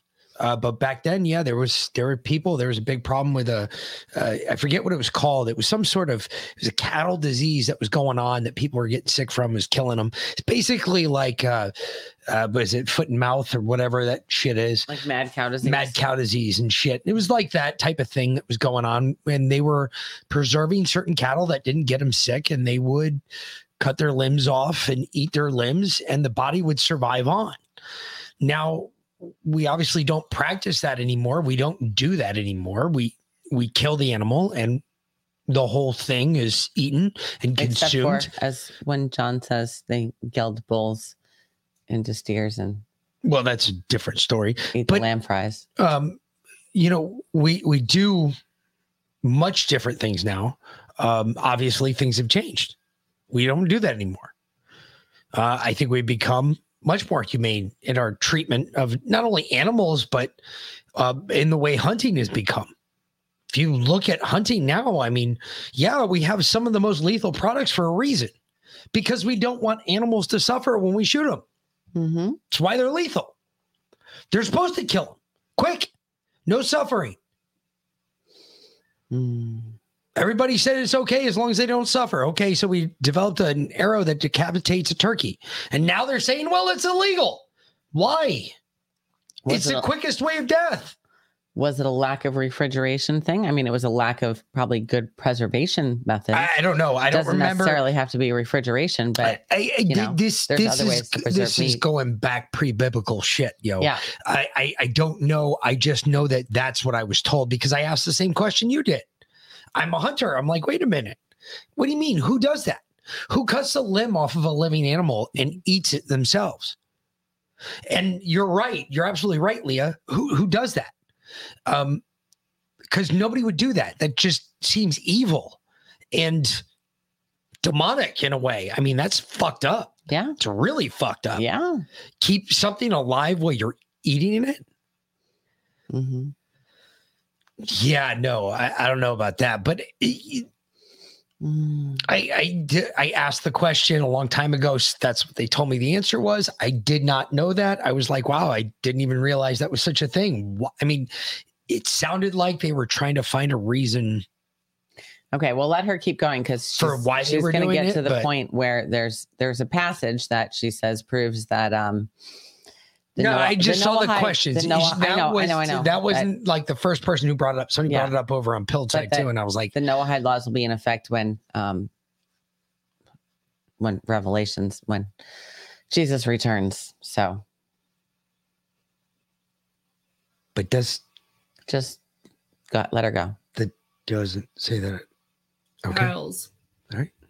As his brother will deliver brother over to death, and the father his child, and children will rise against parents and have them put to death. And you will be hated by all for my name's sake, but the one who endures to the end will be saved. What part of a person's enemies will be those of his own household? Do you not understand? Under these Noahide laws, that will totally make it plausible. Oh, so you get in a fight with your family, they can just say, "Oh, he blasphemed. Oh, he did this," and you'll be decapitated. You not see how serious these Noahide laws are? But what's even more serious is the fact that Jesus consistently says, "You have to endure till the end to be saved. You have to endure till the end to be saved. You cannot." All of a sudden, be like, you know what? I will just take the mark of the beast, or you know what? I'm going to deny Jesus because Jesus says, if you deny me, before men, I will deny you before my Father in heaven. Jesus has told us now that if you deny him, he will deny you before his Father in heaven. So if you're going to deny Jesus so that you can save your life, remember, whoever tries to save their life will lose it. This is what scripture straight up tells us. We are going straight with scripture. We're not adding to it, we're not taking it away. What does it say at face value? So this should concern you because the rule about worshiping God, not having idols, and the law about not blaspheming God. If you say, I worship Jesus, Jewish people don't consider Jesus the Messiah. They consider that idolatry. They consider that blasphemy to say that God had a son. They consider it blasphemy to say that we worship a triune God. One God, Hero Israel, the Lord our God, is one, the Shema. We worship one God who is one God in three persons God the Father, God the Son, God the Holy Spirit. So if you worship Jesus, you are already guilty of two laws, both blasphemy and idolatry, under these Noahide laws, and that is grounds for decapitation. If you have a history of, you know, talking about Christianity, best believe you're going to be front and center for the chopping block. I know I am. So um, there's one verse in Matthew 24. We're going to get to that that proves that the Noahide laws will be in effect at Jesus' second coming. You ready to hear it? Okay, so let's go through Matthew 24. It says that Jesus answered them, starting at verse 4 See that no one leads you astray, for many will come in my name, saying, I am the Christ, and they will lead many astray, and you will hear of wars and rumors of wars. See that you are not alarmed, for this must take place, but the end is not yet. For nation will rise against nation, and kingdom against kingdom, and there will be famines and earthquakes in various places. All of these are but the beginning of birth pains. Then they will deliver you up to tribulation and put you to death, and you will be hated by all nations for my name's sake. Hmm, where did we just hear that from? And then many will fall away. So you're going to deal with tribulation, many are going to be put to death, and then many will fall away and betray one another and hate one another. Oh, on the testimony of one witness. And many false prophets will arise and lead many astray. And because lawlessness will be increased, the love of many will grow cold, but the one who endures till the end will be saved. And this gospel of the kingdom will be proclaimed throughout the whole of the world as a testimony to all nations, and then the end will come. So when you see the abomination of desolation spoken of by the prophet Daniel standing in the holy place, so in that third temple, let the reader understand then let those who are in Judea flee to the mountains. Let the one who is in the housetop not go down to take what is in his house, and let the one who is in the field not turn back to take his cloak. And alas, for women who are pregnant and for those who are nursing infants in those days, pray that your flight may not be in winter or on the Sabbath, for then there will be great tribulation, such as has not been from the beginning of the world until now, no, and never will be. And if those days had not been cut short, no human being would be saved. But for the sake of the elect, those days will be cut short. Do you see what verse I'm talking about? I'm talking about Matthew 24 20. Says, Pray that your flight may not be in winter or on the Sabbath. We've already covered the Sabbath in the last video that I did that has already been linked. And the reason why Jesus says, pray that your flight does not take place on Sabbath, it's not because we're supposed to be observing the Sabbath day. He's been straight up telling people, hey, you need to flee, you need to get out of Judea. But you know what happens on the Sabbath? The gates of the city are closed. You will not be able to get out of the city to flee from whatever is coming after the abomination of desolation spoken about in Daniel, where this Antichrist sacrifices something in the third temple that is already ready. They already have all the instruments for service. They already have the red heifer. They already have been practicing the sacrifices. They already practiced the Passover sacrifice last year. They've already been doing all of these run through. So when they're ready to build the temple, they already have everything down. The people already know what to do. They already have the outfits. They already have all the temple stuff already created. They already have the animal. All of that is already here today. All of that already exists. So when you see the Antichrist come, and he's actually in the temple that has all of the stuff that's already currently built inside of this new third temple, just know y'all need to get ready to leave town. Y'all need to roll out of town real quick because it's about to go down. But Jesus says, pray, pray, pray that your flight does not take place on Sabbath. Under the Noahide laws, the Sabbath will be practiced, which means nobody's coming in and out of the city. Right now in Israel, there is no, you know, shutdown of the entire country on the Sabbath. You know, planes still fly in, people are still able to drive. There's no wall around Jerusalem, but just know that that stuff is able to be built very quickly with the technology that we have today. Walls can be built quickly, buildings can be built quickly. But if all of a sudden these Noahide laws are enforced and these courts are put in place, just kind of like Sharia courts, but even worse, Christians, you are going to have to get comfortable with the idea of I'm going to have to stand up for my faith no matter what. We see from scripture that the end times are coming soon. And this is not to scare you, it is to tell you that you can't be lazy with your faith anymore. You can't sit on the fence, oh, that's never going to happen to me. Oh, I just don't want to think about it. You have to think about it, especially if you have kids, especially if you have younger siblings or, you know, anybody else that you take care of. If you have a spouse, if you have anybody else but yourself, you need to really consider this because other people are going to be depending on you. And these are other people that you're going to have to answer for when you say, hey, you know what? We're going to worship God and God alone. We are going to worship Jesus. We're not going to deny Jesus. And there will be consequences for that. But we know that in the end, we will still reign and rule with Jesus forever if we endure till the end. So I want you to realize that. But um, again, I don't say this to scare you. I say this to. Of course, she does. Okay. Anyway, but that's an interesting perspective because when we went over when, when we've we've talked about that particular passage before, and and we just kind of skimmed over it. We didn't dig deep into it, but she brings an interesting perspective to it. That why would to what to whoa, whoa, whoa. wait wait wait to what to, exactly to the passage about um, needing to hopefully that you don't have to flee on the Sabbath or during winter, when Jesus says, "No, we spent some time on that." But and what? But we didn't determine what it meant. Why you wouldn't? Ha- why it would be a problem to flee during the Sabbath? Well, why is it? Everything is shut down on the Sabbath. What's open on Sundays? What for the longest time down here in Georgia could we not consume on Sundays or could, we could not purchase on Sundays? Well, alcohol, but Yeah. that but that's not about fleeing. No, no, no, You can not. still get gas. You can get in your car and drive away. Uh, Nothing's shut down. Nothing's closed. Right? No, you're It- right. It's not You're a right. problem to flee on the Sabbath right now. Not unless it's observed.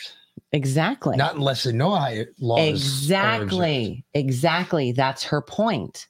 But that Jesus was telling What- us that the Sabbath will be observed in that time. Okay, and I always say this too, and a lot of people get angry. Leo. I heard that too. He totally misgendered you. You should you should kick his ass. You you totally sounded like you called Leo Lee. No, I You always call like you you called her Leo. Leah. I sounded always call called you him- Leo. I heard it too, and I was gonna let it slide too, but it totally sounded like you called him Leah. No, I didn't. I call him Leo.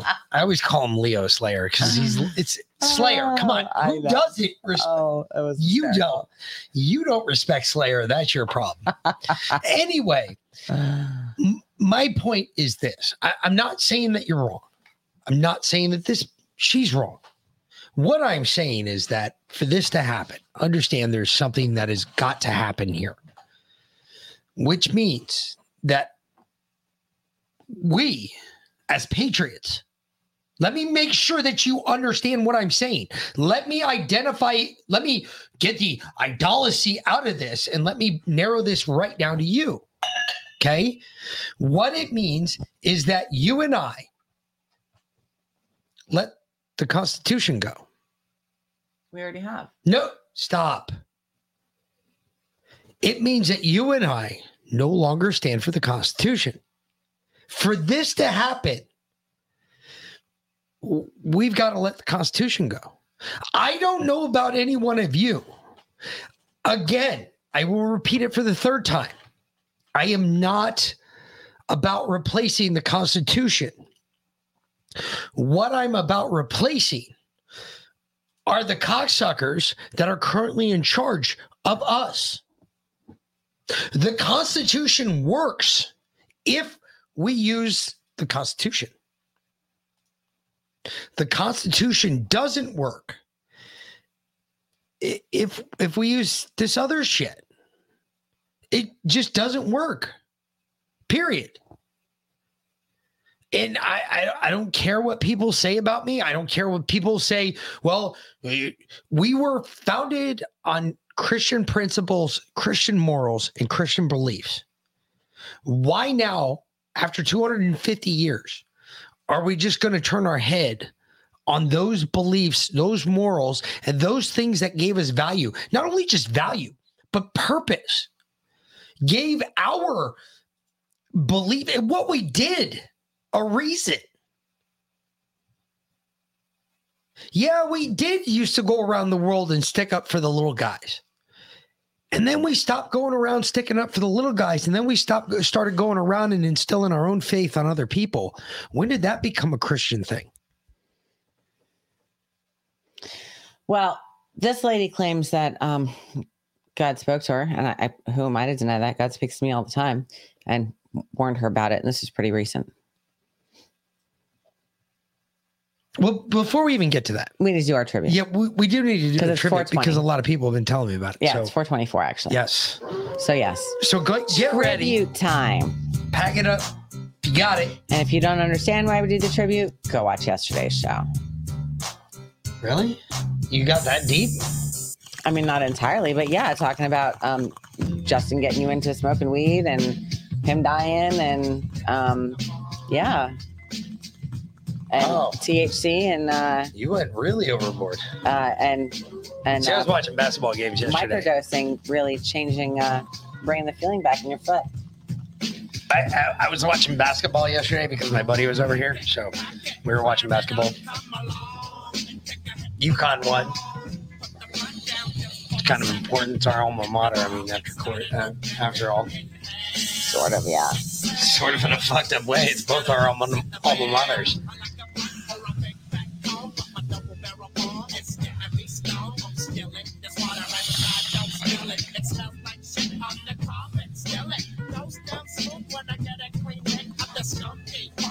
Keys, Melly Green shit. It's from the bomb. Either way, if you really think about it, though, if we go back to that, I am so fucked. I'm so fucked on so many different levels. Mm-hmm. With just speaking on a date, I, I'll never ever be able to speak again. No, We'll never be able to have a show. no. Nope. I mean, they'll they'll kill us first, so it doesn't matter. Yeah, it doesn't matter. We won't even survive it. I love you, Mary Jane. Shake it like I'm playing. When I hit Mary with that flame, I light up the cherry. She's so good to me. When I pack a fresh bowl, I clean the screen. Don't get me started up the smoke through the bubble water. John, I'm glad to hear it. I was afraid I was I was boring y'all after a while since I talked for like three hours straight.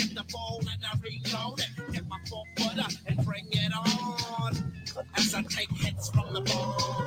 I guess now we're gonna have to follow it up with a conspiracy that I do by myself, where I tell the other side of that. You can do it on Freedom Gardens on Saturday when I'm in Texas. I could do that. Yeah. Because when I tell you the other side of that, that's the part that really flips your shit out. Because then you're like, whoa, wait a minute. Do you feel any psychedelic effects with a microdose? No. Yeah, no. Well, yes. the way you do it sometimes. No, well, because Euphoric, yes. Psychedelic, like uh, if the, does the room melt Really- around you? Hold Like, no.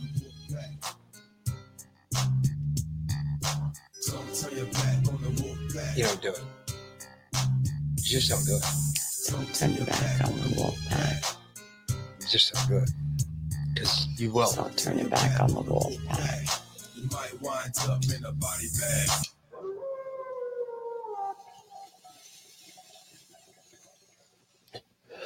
Um, as for the psychedelic, really, I've noticed uh, it really depends on what Megan makes it with. Um, there has been a couple times she made it differently that I immediately instructed that, hey, that's not a good way to do it because that's not the way you want to start your day off seeing shit like that. Um, I, I, I've noticed actually the big game changer is um, the MDMA because um, some of the later batches she sent, um, there is no MDMA MDMA in some of them. Like I've got to add it to it, um, which I didn't realize. So like by accident, I took a pinch out of one of the ones w- that was just straight psilocybin, and that was not the way you want to wake up in the morning. That's not the way you want to start your day out at all. No, sir. That was a bad day, real bad day. All right. Just to give you an trouble idea. driving? Yeah. Trouble driving, trouble just operating standard Machinery. machinery, like a drill. Holy like, shit, I can't even imagine. Holy fuck. Like I was like, is my finger working? Okay. And I was staring at my finger. Yes, it's working. I mean, it was tough. It was tough to concentrate. There was a lot of problems there. Yeah, that's a rough one. Um, so we've worked it out where we, we fixed some of it, but uh, I, I've noticed it really just depends on what mushroom she uses. Normally, she uses just the therapeutic stuff. So a lot of the times, all you get is euphoric, very happy. Um, as I put it, it puts me on y'all's plane. Okay. So if you're normally a pretty okay person in the morning or just a normal okay person throughout the day, drop that 30 paces or 30 places from where you're at, where you'd normally be like irate. That's nor- my normal day. Okay. Wh- when I take the mushrooms, it actually puts me at your plane. I'm actually normal for you all. I'm I'm way happier. Even the vets notice. They look at me and they go, "Dude, what is with you? Mm-hmm. You were an asshole last year. What the fuck is with you?" Yep. And I I, I explain it to them, and, when they hear it, they're like, "No way!" I'm like, I, "Dude, I wouldn't lie to you. You know me." And they're they're I've got guys trying it out, folks. I'm telling you right now, if you're a veteran, um, or you have severe PTSD, telling you right now, uh, gram and a half is way too much. Yeah, I'd be like at a quarter. I, I do less. Uh, I do way less than that. I do less than a gram. Yeah, I'd be like a- a half a gram or a quarter of a gram. I'm either a half a gram or three quarters of a gram. I'm right there is what I take for my daily intake. Uh, not daily because I, I started doing Five it the right on, way. two days off. Um, and I got to tell you, when I started doing it the right way, it, it Megan, I'm letting you know, girl. Um, I tell you what, I'm going to modify your plan a little bit better. Make it a four and three That's on there too. That's a possibility. because the four and three is way better. It's a lot more discipline. You got to have a lot more discipline doing it. But holy shit, the four and three is wow. It is phenomenal. You feel a longer effect. It stays with you longer. I noticed that my smile step kept.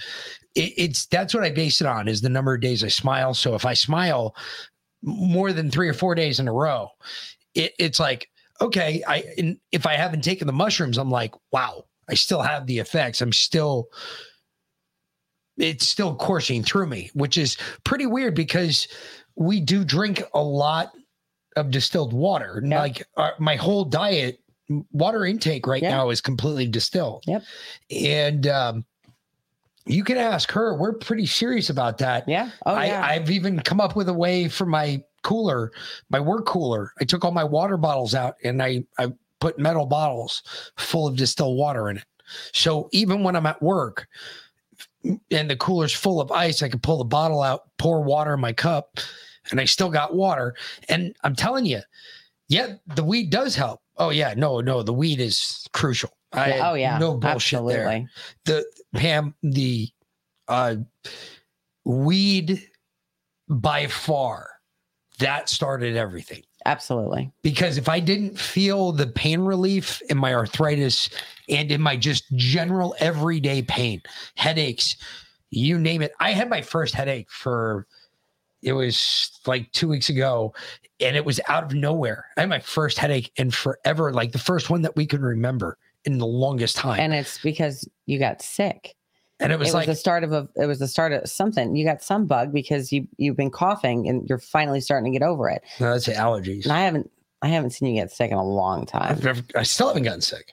I haven't gotten anything that that- actually the stuck. I've got cough. I got a headache and a cough. That's it. Yeah. Uh, but they, that's sick for you. It was weird. It was like all of a sudden I had this like absolute just, and I was like, "When was the last time I had a headache?" And she like looked at me. She's like, "You haven't had a headache in forever." Like over a year. Like it was one of the ones I just couldn't even get out of bed. I called in. I was like, "I'm not coming into work. I'm sorry. I'm done." Yeah, you got a migraine. It's not even happening. And uh, like I kept the the blind shut all day and slept all fucking day long. And uh, you ask her, I and I went to bed that night. And there was no issue with me going to bed either. I went straight to sleep again. Yep. So it was it was definitely something that fucked me up, but it was it was bad. But again, it, it just doesn't happen like that though. And a mm-hmm. lot of our stuff now, I, I don't have a my system filters shit out pretty fucking quick. So oh yeah. if I get like that shit from mushrooms in me, it gets pushed out pretty damn quick. Mm-hmm. THC does, I'm sure too. I, I don't know how that flushes out, but Well, because your cannabinoid system is so large, that's why it takes so long for THC to filter out of your body. That's why usually it stays in you for 30 days. It depends on the person, but um mine right now probably would stay for like fucking average. six months. Yeah, mine mine you could you could test me like 6 years after I'm dead and it'll still pop Still hot. pop hot. Yeah. So I've literally smoked that much weed. I, I sent a picture. It was really funny because this morning James posted something. He's on the road, and it was really funny. He's he's visiting no our shit. hometown. He he was literally right down the road from our old hometown. I mean, I was Right like, there. dude, you could go by and see my mom and pops. They still live there. I, I give you the address if you want. Um, but anyway, uh, he uh, I, I, I texted him something. well, he posted something stupid last night and he was going, uh, he was on his way to where our old hometown was. And uh, I was just replying to him. I sent a text message in reply. And I said, uh, I was sitting on the porch and I had the bong in front of me and the sun was coming up in the background. I was like, I'm just sitting on my back deck enjoying the fucking sunrise. And uh, he called me. He's like, Yeah, what's up? And he told me about this uh, ride he had the other night. And he went up to basically our whole old hometown and all this other shit. And I was just like, Dude, what are the fucking chances? Just uh-huh. what are the, seriously, what are the chances that you know, we came out, saw you, and now you're at home and you're going up. And his sister apparently is going to be moving down here too, which is going to be fucking even more badass because she comes down around here, damn, we're going to see him all the time. She hasn't left her house in 3 years and she has like 6 jabs. No, she just left her house. Oh, she just left her house for the first Three- time in yeah, 3 years. Yeah. She's just catching up to where the rest of us are at. She's just she's she's way behind the power curve. Super jabbed. Yeah. Just bless him. Anyway. Hey, James is serious about all that shit. I didn't realize, you know, he's just he's up there. He's just like uh everybody smoke with you apparently in his jabbed. Apparently all jabbed. his He's family won't share a bowl of them. apparently everybody in his family's jabbed and they all smoke weed and uh, they go out the garage and he has to roll his own shit because he's like, look, I ain't gonna share that shit with you. Sorry. Uh, you get jabbed. Sorry, can't do it. And I gotta tell you, I'm the same. I'd be the same way, I think. Hmm. There's just uh, there's I certain things. Heather and Taylor.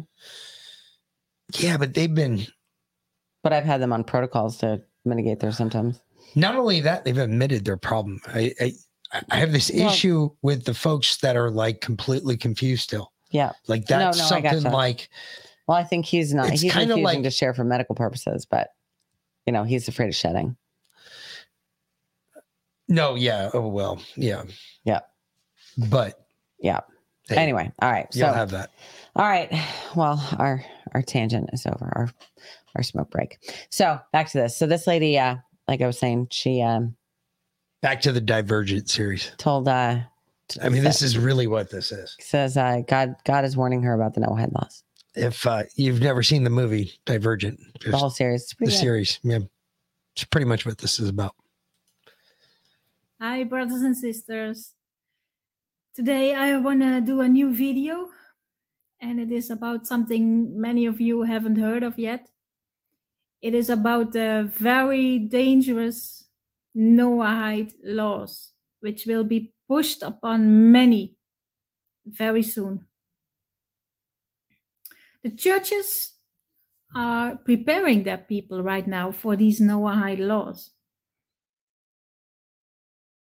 They are telling people a lot of about Israel. They are preaching about Israel. And of course, that is good. But they are doing it to prepare them for the Noahide laws. That's all. They have never been preaching the true gospel of Yeshua. No, they kept people away from Jesus instead of leading them to him. And what are they doing now? They're going to lead them to the Noahide laws. And that is rabbinic law, Talmudic law. It's not from God. And God told me, warn them, preach about it, and warn them for what is going to happen. So people will recognize it at the moment they will mention it in the churches. It is not for me, that is what God said.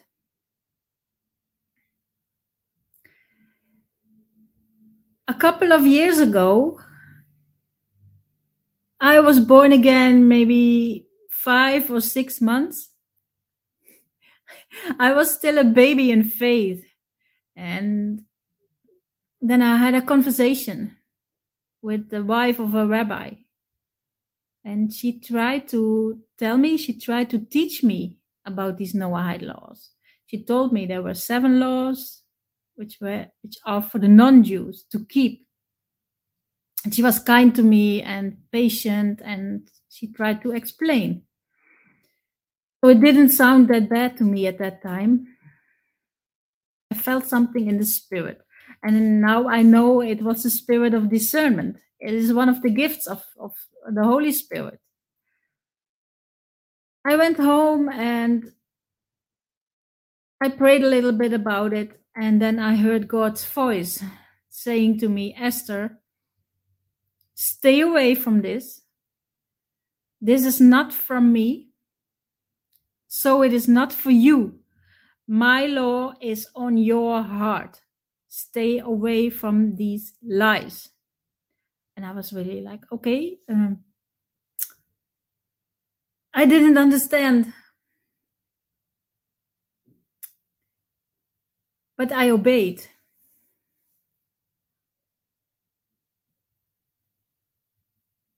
Now I know what he warned me against. The Talmudic law is written in the Talmud, and it is a book. It is full of man made rules to keep God's law. And soon there will be one world religion. You know, the five world religions, one by one, are not from the living God of Israel. No, Christianity is religion. It is not from the living God of Israel the five world religions are not mentioned in the Word of God. The word religion is not mentioned in the Word of God. It is not from Him. Religion is the enemy of the living God of Israel. It is religion is trying to keep people in prison, in prison of man made rules. That is religion. It is the enemy of God. Jesus Yeshua, he came to set people free from that. It is the enemy of the living God of Israel. Religion is not from him, but there will be one world religion soon. And it is not going to be Islam like many people think. It is not going to be the doctrine of the Roman Catholic Church. No it's going to be the false doctrine of the Talmudic rabbis. They will rule the religious world for a couple of years, just for a couple of years. then God will be done with it. And uh, let's see what happens then. But the one world religion will come for a couple of years. And the Talmudic rabbis, it is the Sanhedrin. The Sanhedrin is not done away with. It was reestablished in 2004 by the Talmudic rabbis. So it is alive again. So it is the same Sanhedrin that persecuted and judged Yeshua. And I know it had to happen. It is written that it would happen, that Yeshua would be judged. I know that. But it's the same Sanhedrin, and Yeshua warned against the synagogue of Satan. And what is the synagogue of Satan? It is the Sanhedrin. It is a small group of people who want to have the religious power over people. They want to keep them away from the truth. And that is what the Sanhedrin in the time Yeshua was on earth was trying to hide. The Sanhedrin in that time knew exactly who Yeshua was, who Yeshua is. They knew it. Yeshua spoke against their rabbinic rules. They say they said, "Hey, our law is here in the book." And what is written in the Old Testament? All the the, the big prophets have been speaking about it. And it is about the circumcision of the heart God said, The heart must be circumcised. Then my law, I will give my law upon the heart. I will write it upon the heart. That is what is written, and that is what Yeshua said as well. You must be born again out of water and spirit. And you will receive the gift of the Holy Spirit. The law will be written on your heart at that moment. Yeshua is the law of God he is Torah. It's him. But the problem was and still is that at the moment when God is writing his law on the heart of people, they will not obey people anymore. They will not obey man anymore. They will obey God. And that is the problem they have. They had the problem with Yeshua for what he was preaching. He was preaching freedom. And the Sanhedrin is still the same. They know exactly that people will be set free at the moment God is writing his law on their heart. That is why they come with the Noahide laws. It is a law of slavery. And in the Noahide laws is written that we cannot um, worship idols. And what do these rabbis say? That Yeshua is an idol. So it will be forbidden soon to preach the gospel, to preach the true message of Yeshua. It will be forbidden. They are trying to hide it. And they tried it in the time Yeshua was here on earth and they will do the same now because the Sanhedrin hasn't changed. but I forget one thing Yeshua is still the same as well. He hasn't changed. They forget it. So, but they will see and they will know soon. But they are trying to keep people away from the truth. Because at the moment God is writing his law on their hearts, they will not obey man anymore, but God. And it, what, what does that mean? They will lose their power. And that is what it's about. It's that simple. But they forget that Yeshua is the same yesterday, today, and he will be ever, forever be the same. He will not change.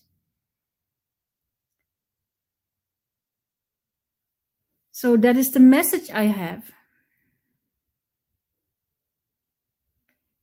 That will bring many, many people under the Noahide law because millions of believers in Yeshua are not born again out of water and spirit. Like Yeshua said, they do not have the spirit of discernment. They do not know what is from God and what is not from God. And these rabbis, they know it. So they will, will forbid to preach the gospel of Yeshua. But I don't fear them, for I know the one who I've met three and a half years ago. I do not fear them, and I will not stop preaching the gospel. I just cannot stop, and I will not stop. I am not afraid. I do not fear them.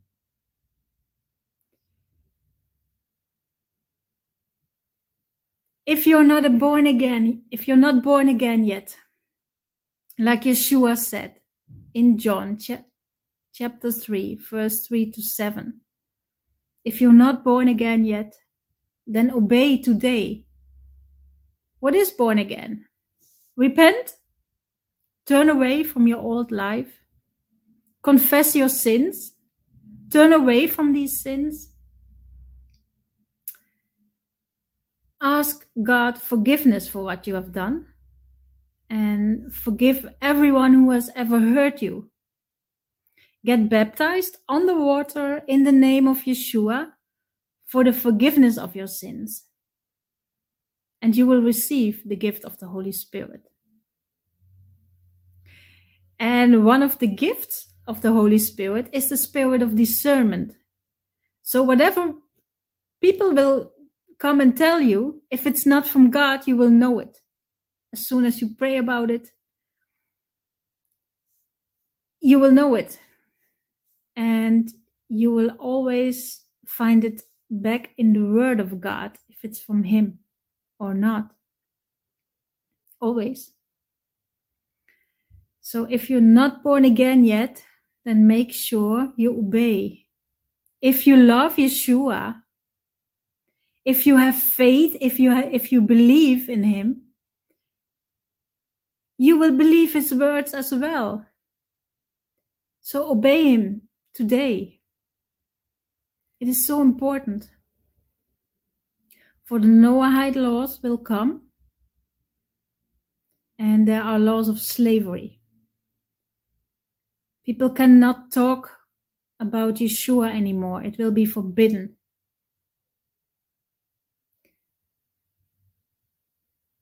Pray about it.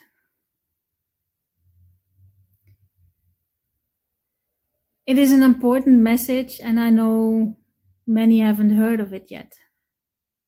Maybe it's the first time, but I pray that many will recognize it as soon as they the churches will mention it or other people will mention it. There is a big organization, it is a worldwide organization of uh, rabbis, Talmudic rabbis, and their families. They are preaching and teaching now these Noahide laws to Gentiles, to, and to a lot of Christians. They are busy with it, bringing uh, people uh, under this law. God said one thing to me these people do not belong to the synagogue of Satan. They are just used by this synagogue of Satan. In the Great Tribulation, after three and a half years, the peace agreement with the Jews will be broken. And at that moment, these rabbis and their family, they will be done away with like rubbish They are just used by the synagogue of Satan now. God loves them. I ask you to pray for these people, even if they are trying to tell you to teach you about these Noahide laws. Um, stay kind and tell them what is in the word actually. It is in the Old Testament. All the prophets were speaking about it, and Yeshua was speaking about it. So, what they are trying to tell is against God's word. It is straight against God's word. They are sinning, teaching these lies. So, I ask you to forgive them if you meet these people and they are trying to uh, to teach you about this and pray for them lift them up in prayer and proclaim uh, freedom for them that is what i'm asking you to do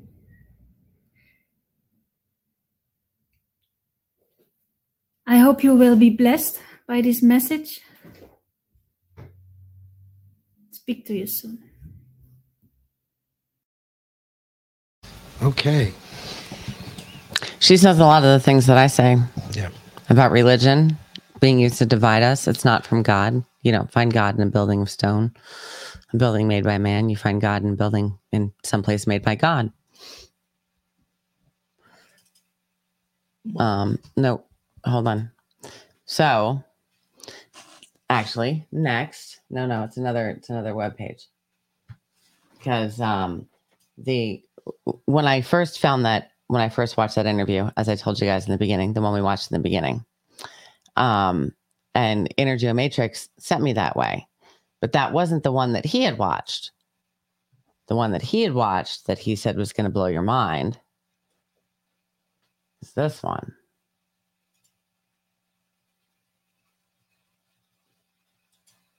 Hold, hold, stand by, stand by. Well, we're not there. We can pause it, but it's it's pulled Give up now. minute so I can get rid of this. Yeah, no, I got you. I got to share it a different way. Yeah, no, I I can't know. do it the normal way. So anyway, So, um, so talk while I'm so this uh this is doing my work. this is the same guy that did the interview in the beginning that Steve Stephen Bannon, Ben- ben, Ben-Nun. Ben- Ben-Nun. Ben-Nun. Okay. Yes. And I think his he and his wife did did this one and it's uh life under Noahide laws. So this will be what it's like. I, I, I it was funny. We were, I was contemplating whether I was going to comment about this, but I guess I will now. But um, Lindsay, you said earlier, love is the answer. Um, it, that's the problem. Honestly, if you look at it, if you honestly boil all of this down, love is the answer is the problem. Love is like that. I always look at it this way, you know. I I had my own social experiment that I conducted when I was when I got my own platoon, and I put it together that way on purpose. Not only for the part of the kids that could who could put up with the most bullshit, but also to see out of the two really who's the toughest. If you if you can't if you're not allowed to have them go blow for blow, who's the toughest motherfuckers out there, you know? And um when you put them in schools and you put them in dealing with everything else and you put them in all the bullshit and you find out that yeah actually they're kind of just cool as they are on their own you, you realize that each one although they do have differences and although it takes some of them a lot longer to figure things out when they do figure it out lethally wise when you're looking at lethality lethality or overall lethality you find out it really doesn't fucking matter anymore because push comes to shove everybody's gonna fight you're all gonna fight you just don't know how you're gonna fight yet and i bring that up for a reason because I don't think that explains why why um why love is the answer is the problem. well no it's not but let me and let me try and explain it. Go. When you go with love is the answer all the time, and and you're all about forgiveness. And don't get me wrong i'm all about love and forgiveness. But that doesn't mean you don't hold people accountable. And that's the problem. We don't hold people accountable. When you just go with love as the answer love everybody you don't actually hold anybody accountable. And that's not really loving anybody because tough love is a thing Yeah. and should be a thing holding people accountable for their actions is truly loving them and people don't get that And I agree with that. And that's actually the answer I was going to go after, but um, you got to it There you better go. than I did, more succinctly. And I appreciate that. Thank you. Mhm. Um, but really quick, while we're talking about that, and this is really funny, but this is another reason why I really do love where I come from because it's really funny. This is, you know, when you guys get a flat tire or your flight's delayed, how do you all act? Y'all get pissy, right? Sometimes. I get pissy. Trust me. I know. I get it. I'm just like the rest of y'all motherfuckers. I get fucking angry. Right? You know, but my folks from back in the home world, they don't they don't do that shit at all. Check this shit out because their flight got delayed in Ireland. Their flight got delayed for like a day. And this is how they celebrated it. Just so you're aware.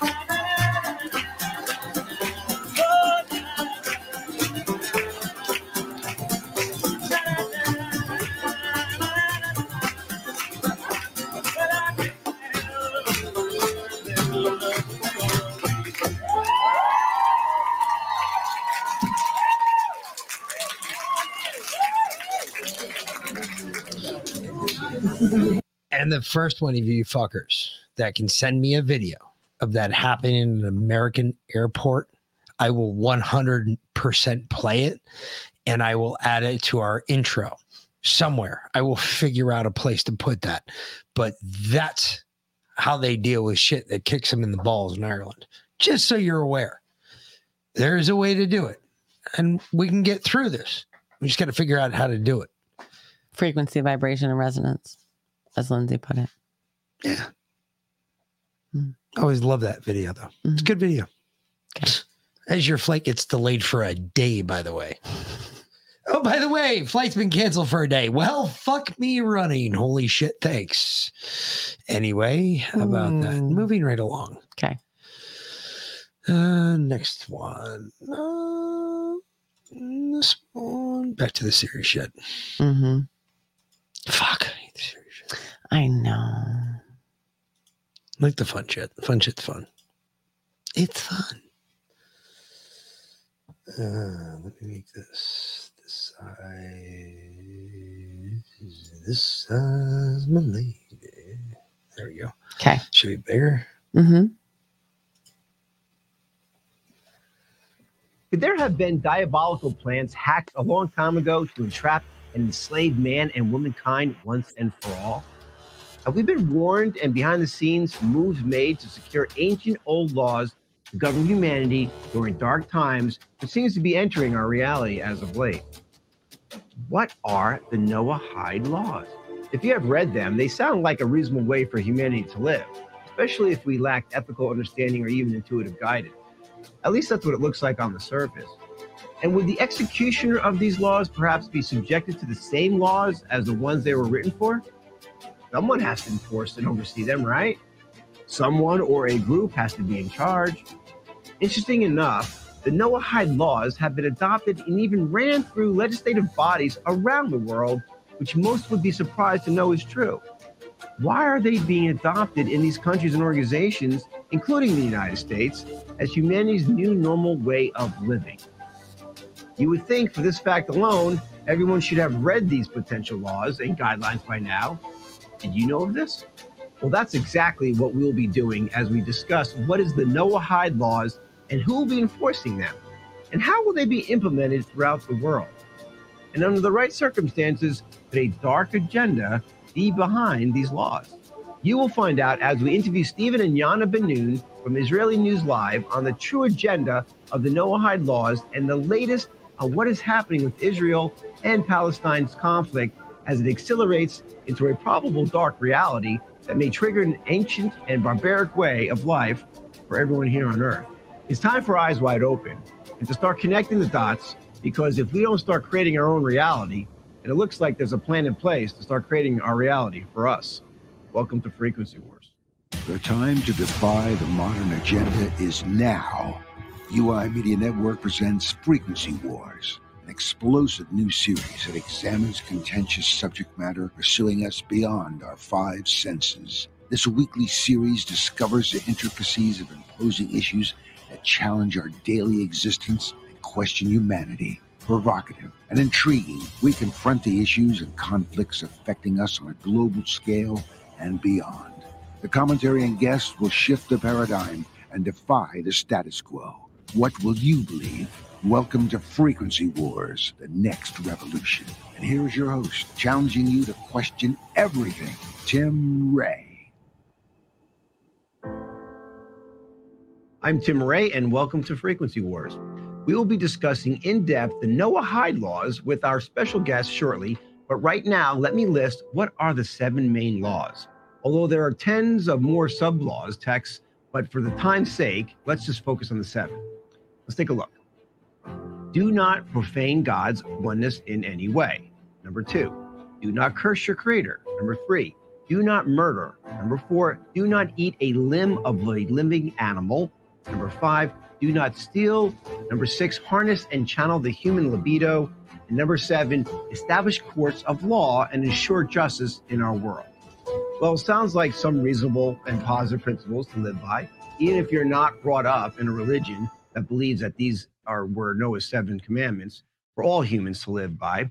But what I find so fascinating is some of the words and meanings used in the Noahide laws I have seen before in other similar writings, such as Agenda 2130 Sustainable Development, UN 17 goals, if you remember. We shared them on our past shows uh, a while ago. Let's start out with the law of do not eat a limb of the living animal. Respect all life, God's creatures as intelligent beings. We have duty not to cause pain to other creatures. Now, comparing this law to goal 14 and 15 of the UN Agenda 2130, life below water and life on land. For open oceans and deep seas arise, sustainable can be achieved only through increased international cooperation to protect vulnerable habitats. We must be respectful towards wildlife and only take part in ecotourism opportunities that are responsibly and ethically run in order to prevent wildlife disturbances. Interesting. How similar, huh? How about the goal 16 of the UN plan of peace and justice, strong institutions? Promote peaceful and inclusive societies for sustainable development, provide access to the justice for all, and build effective, accountable, and inclusive institutions at all levels. And now let's compare this to the Noah Noahide Law to establish courts and law and ensure justice in our world. World justice, how interesting. And one last one I thought we would most likely be interested in sharing is the UN Goal 3 good health and well being. You can start by promoting and protecting your own health and the health of those around you by making well informed choices, practicing safe sex, and vaccinating your children. We have the Noahide law that states harness and chattel the human libido. Could that be an old style way of saying safe sex and make informed choices? Although vaccinating your children, the UN really, with all that we know, I would have to question that the UN's intentions for Bill Gates is clear about this depopulation program and the use of vaccines being one of his solutions, as he stated on TED Talks not too long ago. Is this all a coincidence? The similarities of many of the Noahide laws and the UN Agenda 2130 that we find ourselves in today, or could this could this be the same people be involved in getting the Noahide laws as preferred religion throughout the world governments and organizations, which will have influenced the UN and Sustainable Development Goals? If so, then it was very cleverly done and quietly accomplished, incorporating the ancient laws within the UN plans for the world for sustainable development. Clever, but is it wise? And wise for all of humanity? Well, let's find out. We will be speaking with one of the hosts of Israeli News Live to discuss just that and also what is going on with the Israeli Palestine conflict and what's happening not only today, but how is this moving the New World Order agenda and the UN goals closer to reality? Stephen, welcome back to Frequency Wars. Thank you. I'm glad to be back with you guys, Tim. Um, I'm going to play a clip for you first, Stephen. And this is a, a, moment, I believe it's Rabbi Cohen at the UN talking about how they're he's wanting to get the Noahide laws adopted through through the the adopted in the UN. So let me play this clip for uh, for uh, a minute, and then let's discuss a little bit about uh, what's going on with uh, with the Noahide laws and it being actually implemented in the UN. My intention as founder and director of Universal Noahide Code is to call all 193 UN members states that comprise this organization to incorporate in their constitutions the Universal No Noahide Code. That the Universal no- Noahide Ethics Day in the UN and and and and will and a resolution on this, which we'll give you a copy to hand out and to to review, and be passed to promote the responsibility for human beings first of all to their creator and w- from which this, this code originates, and then to its fellow human being. The Universal Noahide Code encompasses the principles of United Nations Sustainable Development Goals 2030 agenda. The Universal Noahide Code, or UNC, above all, is above all politics, justice, and religious systems or, and boundaries. Is part of all and political, judicial, and religious systems because it, it transcends from that which is man made. All different laws are man made. This is godly, and it's, it's a way that God gave us for us to live um, amongst the 70 nations that we don't all think alike, to all live in coexistence and harmony and peace. Israel is belongs to the Jewish people because it says in the Bible, not because the UN made a declaration. All right. So, Stephen, you just heard the clip there. So before we get an update on what's going on in Israel and Palestine, is it just a coincidence that the the UN Sustainable Development Goals, 17 goals, are somewhat in line with the Noahide laws? And of course, Noahide laws being in the past and the, the UN goals being more in the recent, more in the recent future, a recent time, present time. It's definitely not unusual at all. In fact, the problem is this is what's been steering everything from the background. Uh, the Jewish people, the Israelites, especially the Orthodox Jews uh, in the Chabad organization, they have planned these things centuries in advance. If you go back to the Gaon of Vilna, uh, which is a 17th century sage, they're following his writings almost to the T. And uh, of course, then you Rambam, who is the uh, 11th century sage that wrote the Noahide laws in the first place. But everything is moving forward for a new world order. And of course, the Noahide laws would be those laws that would be incumbent upon the Gentile people or the rest of the people that are not Jewish of the world. And they, they work on getting in every aspect of government and social life, etc., in order to control the narrative. And it's done on a global scale. So it's nothing unusual. So, um, so is it because the UN uh, leaders of the UN, or just they are adopting the Noahide laws because they're intimidated, they're forced to, or they think it's a good idea? I mean, how, do you know how it's how it's being done, or how it was get how it was done? Well, to say exactly how it is done, I can't say all the specifics on that, but I can tell you that it is. Uh, and this is from my experience of being part of the Chabad organization for 20 years and uh, just in friendship with other rabbis, knowing how that the organization has planned these things, it's more through infiltration is the way this has been done. The Orthodox community has always known that the only way that they're going to control things is to infiltrate all the different organizations, whether it be uh, the UN, the, the banks, uh, whether it be uh, religious groups, and that includes the Vatican, uh, charismatic groups, Baptist groups. They infiltrate all these organizations and they work their way up into leadership, even if it means pretending that you're a Christian uh, when you're really an Orthodox Jew in doing so. Uh, but especially in government entities, as we've seen in our own government here in the United States, ADL controls everything that goes on uh, within, whether it be the Congress or the Senate. Everyone is bought out, and that's how they've managed to pull this off. Well, yeah, it seems like God, you know, the the old saying when you first practice to deceive, right? A tangle web you weave. Uh, it's I guess that it's a lot of the folks who do that who change their name or they act that certain way um, and to deceive. Uh, do they not? Are they not feeling um, you know conscientious about it, lying and and uh, doing things that even the Noahide law says you shouldn't be doing? I would assume. Well, it, it, goes back to the Frankist Sabbatean doctrine that uh, was born out of Turkey through uh, through one of the rabbis that, that, that more than 50% of Judaism believed was the Messiah back in his day. And uh, it, if, if it means to bring about evil, to bring about good, or to bring about the coming of the Messiah, they're willing to do it.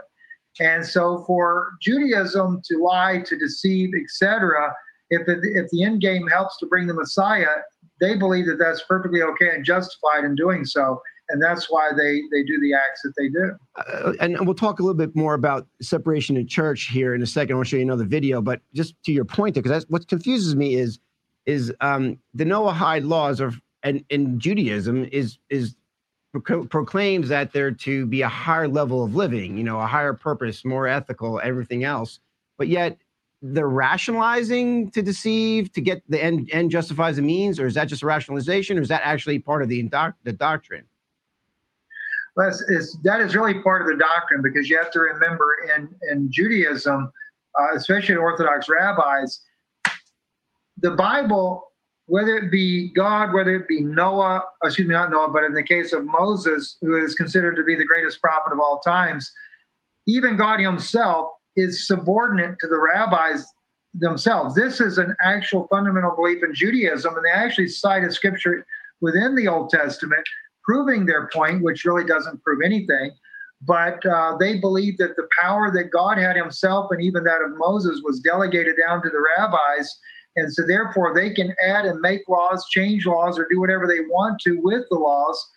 And therefore, whatever they say is what will go and their way of bringing about the Messiah is going to be the way they believe it should be. And whatever whatever means they need to do that in order to get global dominance and to facilitate that uh, that, that, that the world will be ruled from Jerusalem and the Messiah will sit there.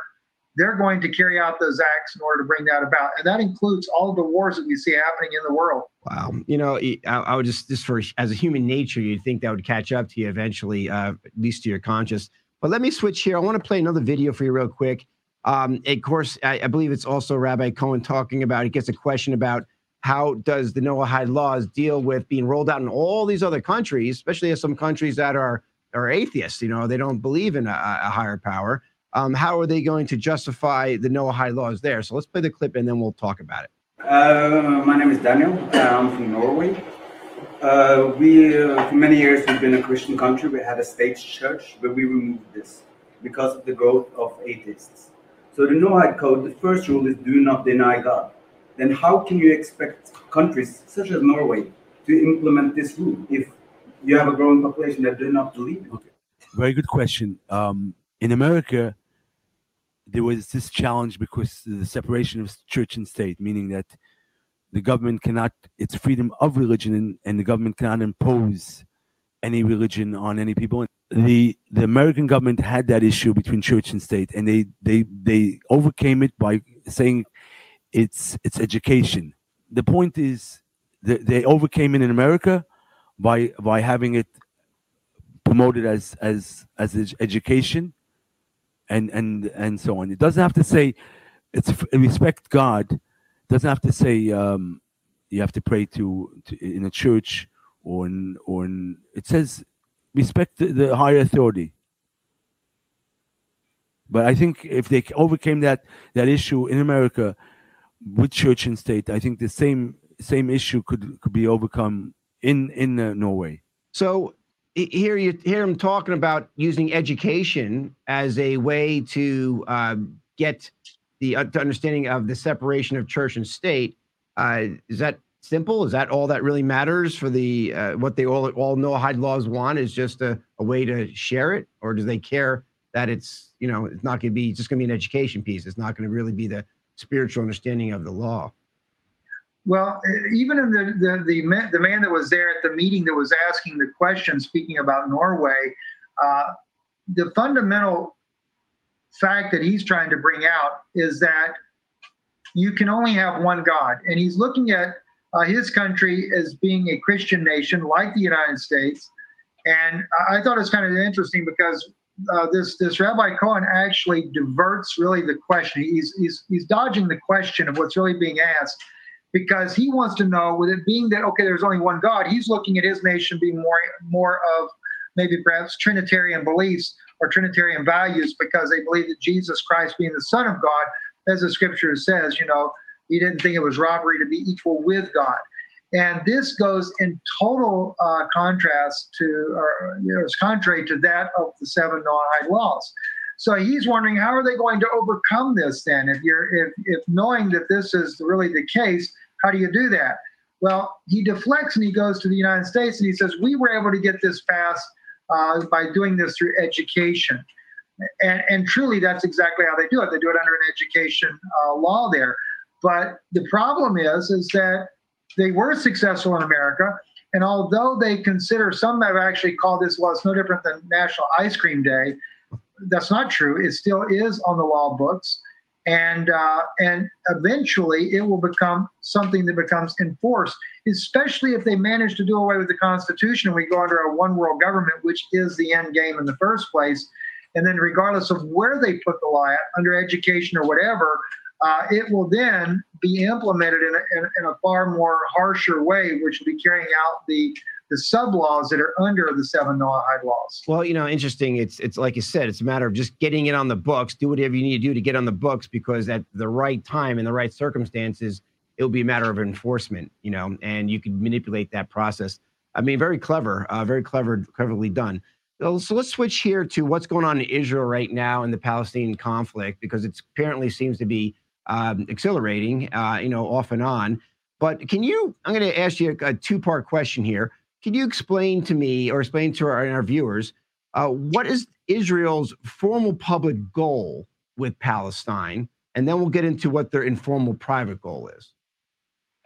Well, the, the former goal really uh, kind of sums it up when Israel actually announced that they are a Jewish state uh, not too long ago, and they made that an official law. And so even formerly, they are pretty much pushing the Palestinians out completely and letting the world know that they are a Jewish state, not even an Israelite state. uh, not a 12 tribes uh, nation state. When they say they're a Jewish state, they're limiting that to the house of Judah, is, and they believe that they are the descendants of the house of Judah that have returned home. That being said, what's interesting in that formal declaration is it's going to push the Palestinians completely out and even eventually out of the politics itself. That's pretty much the formal side of this as they prepared a one world government. Uh, I know that we hear a lot of the New World Order uh, speak that's done all over the internet. Officially, the United States government, those that I work with that I've, that I've known for some time, they call it a one world or a global government that we are headed to. Uh, so they know that very well. But unofficially, uh, it's going to be Palestinians are going to be moved off as much as they possibly can, and they're going to lose more and more rights, and Israel will become a a dictatorship. Uh, not just, I mean, very much like South Africa was at one time, where they set out South Africa was apartheid state. Israel is already an apartheid state in action and deeds of what they're doing. But once they can get that full dominance, it's going to be horrendous what will happen to the Palestinians at that point. So, I mean, are they are they going to leave them where they are, relocate them, or just or just manage to um, control them at, at, like you said, in horrific ways? Uh, is that the end game? Is to get them out of there and bring that land in for um, the rest of Israel? Well, look at what what started the, the, the whole confrontation just recently. Of course, we had the Al-Aqsa Mosque. They go in there, they they begin to attack the worshippers in the Al-Aqsa Mosque. But also, they had go they went in, and they evicted families out of their homes, taken over their homes without any notification whatsoever to the families. Uh, that's even beyond what Israel has done in the past. Normally, they give them some sort of a notification where they're going to confiscate their, their properties and lands. They're not even doing this now. In fact, uh, the the one man that I worked with in D.C. was part of the team that was negotiating the ceasefire between Israel and Hamas uh, just recently, and the Egyptians. He was there in Israel at the time, and a man that has always been very pro-Israel actually tells me that Israel was completely in the wrong in what they did at the Al-Aqsa Mosque, and as well as evicting these Palestinians from their homes without any prior notification. He said they have instigated this war from the very outset, and actually Israel is to blame for it. That floored me coming from him because I know how much he's always loved Israel, but now he's concerned that Netanyahu has gone down a very evil path, and that at one time he thought he had Israel their good in mind, but he sees that he's going down a very evil path. And which goes really back to another issue because when the whole conflict began, I noticed that things were just spiraling out of control. Very unusual for Netanyahu not to step in and try to bring order back when the rockets are raining down. And so I had reached out to my own counterpart and asked, What's going on in Israel? This doesn't seem uh, normal. And he wrote me back, and his words were very perspective L4 uh, plus setting the stage, and the shell game is activated.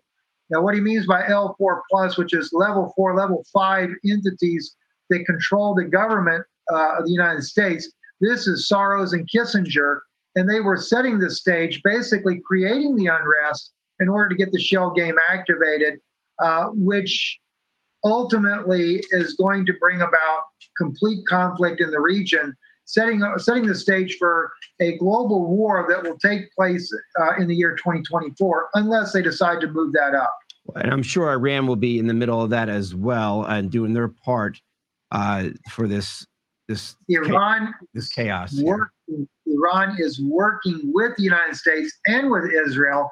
They know their part in this. And this is what a lot of people are not aware of. Uh, I know this from my own uh, uh, uh circle of intel that I work with. Rouhani, he is a Freemason. Uh, he works with the West. And the only thing that they, that, they, that they have feared, and this is including Israel, is that Iran, because they're so anxious to do their part in attacking Israel, is that they will jump the gun and launch a nuclear strike on Tel Aviv prematurely. Wow. Uh, but they do know that that's supposed to happen. Iran knows that's their part in this.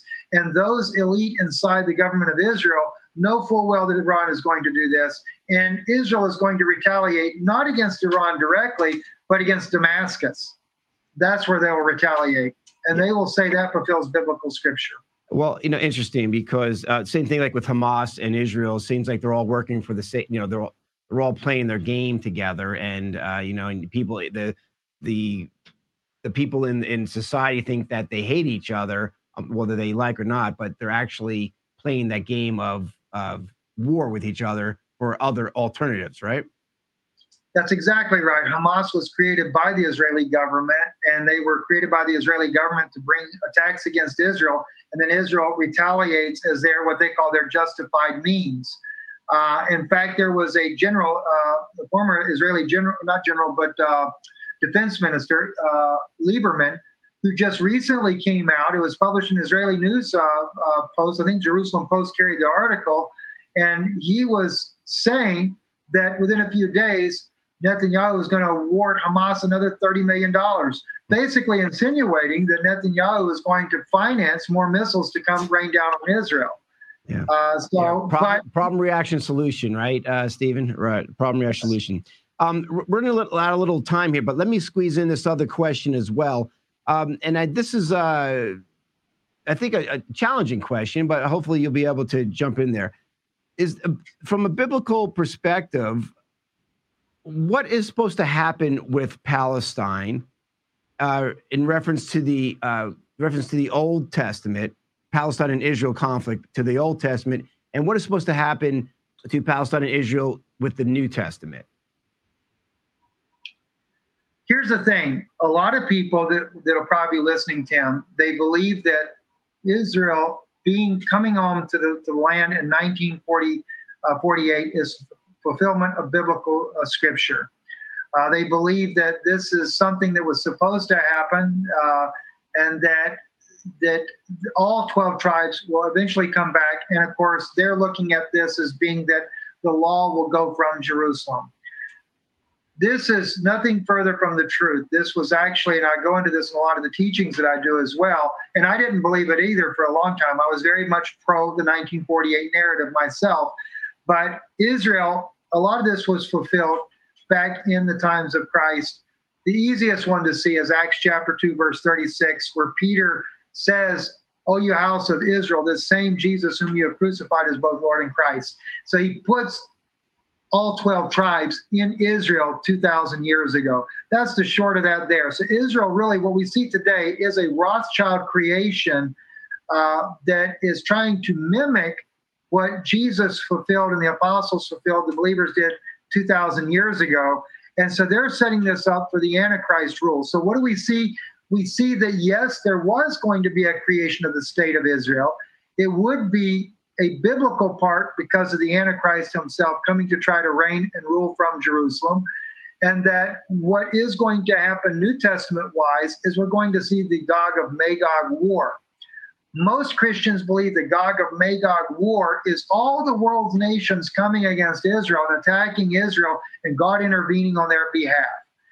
In a way, there's some truth to that, but that's not exactly right the Gog of Magog war is basically this Pharisaic uh, group of rabbis that had overthrown the Zadokite priesthood 2,000 years ago. They come back. That is where your Gog is. Gog is actually the Antichrist figure because what we have in the Dead Sea Scrolls that you do not have in uh, in the Bible itself, when we read about Gog of Magog, is that Gog is called the Prince of Rosh or the prince of the head of Meshech. So what we have is a prince or an antichrist rising. He is the Rosh, which corresponds, and I'm fixing to do a teaching on this. It's never been done before anywhere on the internet uh, that I'm aware of. But that will coincide with the, the deadly wound that was healed of Revelation chapter 13, that head that raises up the beast kingdom. And that is actually being done internally. And they're coming against Israel per se, but this part of Israel are the Christians. This was the Palestinian believers that have been in the land for the last 2,000 years since Jesus was here, that the Romans allowed them to, to live there, to be farmers, to supply the Romans with what they have need of. That's why there's been a Christian presence in Israel that were basically Jews all along. In fact, 50% of Palestinians know that they were crypto Jews. They are from uh, the house of Judah from 2,000 years ago.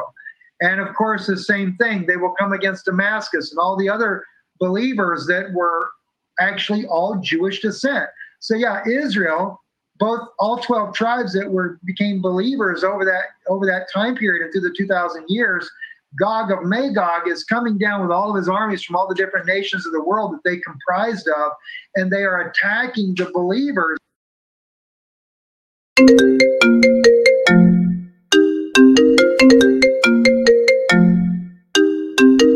That believed in Jesus Christ to start with. That's where we're at. That's where we're headed. Wow, I mean, it, boy, it sure gets heavy and uh, and many facets to what's going on, and you really have to be a biblical scholar such as yourself to keep track of what what's being said. But it does help. I assume it helps you, Stephen, on kind of predicting what perhaps will be the next step.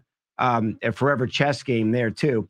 Um, so uh, one last thing I should say. One last question here. We're going to be talking about the the Georgia Guidestones here in in in know in Georgia where I live, Elberton, Georgia, and do you see any similarities between because I do, but I'm curious if you do between the Georgia Guidestones and the Noahide laws? Yeah, there, there's quite a few of those in there, especially like, for example, in number six, let all nations rule uh, internally, resolving external disputes in a world court. Notice it's a world court. Uh, I believe that's actually the sixth law in the Noahide laws uh, that they're to establish the the the rule the the court the rule of law that is to go on. Right. Uh, then you also the other the first one maintain humanity under 500 million in a perpetual balance with nature. Yeah. Now we might we might look at that and say, well, no, there's nothing in the Noahide laws that says that. But if you take into account that there's decapitation for the violation of every one of those laws, and that includes uh, Christians that believe that Jesus Christ the Son of God, that's decapitation. Uh, the homosexual people, and I'm not here to I'm not here to speak against them per se and what they choose to do. I'm just simply saying if you're homosexual, that's a violation of the sexual laws. You're going to be decapitated. And the mere fact that I happen to know the very company that ordered all the parts for the guillotines here in the United States with over 1 million guillotine blades that were ordered tells me that, and of course it was told to me that these that these uh, guillotines were being ordered to carry out the Noahide laws and what the punishments will be in the future. Well, that's so, that's yeah. A lot of these laws are very very interesting to say. Sure, very, very, and very disturbing to hear that too. Um, well, listen, Stephen, I want to thank you for coming in and joining us and sharing this incredible information. So much more to follow up on, and uh, this is going to be an ongoing uh, conflict and ongoing content that we'll be able to share and and with you too. And thank you for being so courageous uh, for uh, for speaking your truth and being here for for humanity. Uh, God bless. 17 million guillotine blades. Mm-hmm. Really? Can we make this any more obvious? Just say yes. Asking for a friend. Yes. I'm sorry about that, y'all. Mick Yeah. has his phone tethered to the fucking computer Well, and he I didn't can't put it on help Do it. Not Disturb. It's an Apple product. And he didn't put on Do Not Disturb. And James apparently wasn't paying attention that we're broadcasting. So he's trying to fucking FaceTime Yeah. No, no, no, no, no. as no. we're playing a video. No, no, no, no, no, no, no. We shut it down quickly. Are we done with this? Yes. Please. Yes. I'm really tired of the video being back and forth. Yeah, I know. All right. Okay. Uh, what's next? That's it. Okay. That was it. Well, that was it. Yeah. So uh Noahide. Noah Hyde Do you know a little bit more about him Yeah, now? sure do. I do. And they're already they're they're already here. Don't like them. Nope. Not really all about them. Nope. Kind of goes against what we believe. Yep. Not only as Christians, but as patriots. Did you hear that they're arresting uh Christian preachers in Jerusalem last week? Well, how about the fucking the And fact they're Ukraine, killing too? Christian kids? How about the fact they're killing Christian kids, Mhm. Christian adults Mhm. in schools? Mhm. What do you want to bet? That's not the first school shooting we hear about. Why do you think that uh, trans people were doing it? I'm telling you, they're coming this out against the trans. This is going to be a no. They're coming out against against Christians. Mhm, And at the same time, this is a- an assault against Christianity. Mm-hmm.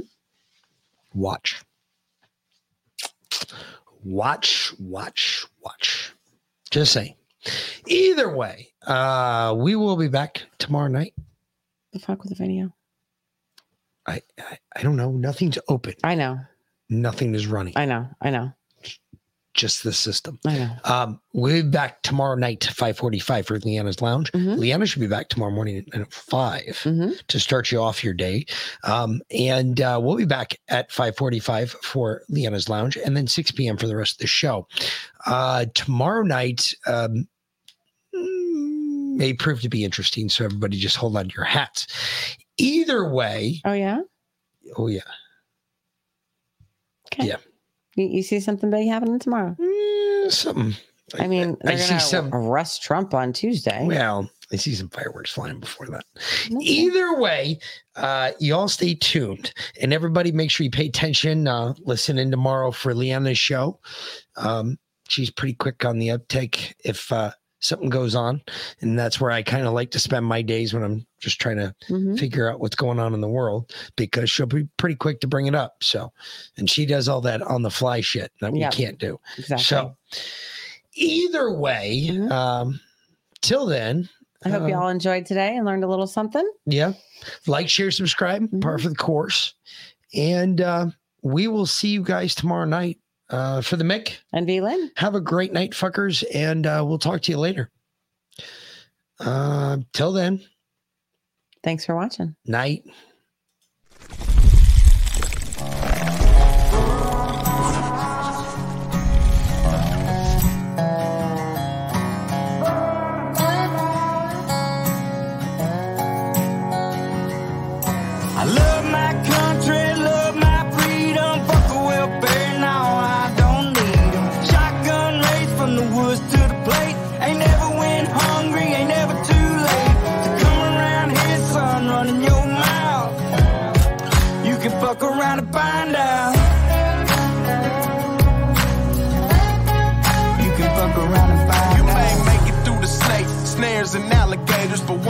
To the gate, you can't depend on your waiters, cause you'll be over your tater. I'm talking growing tomatoes, yeah.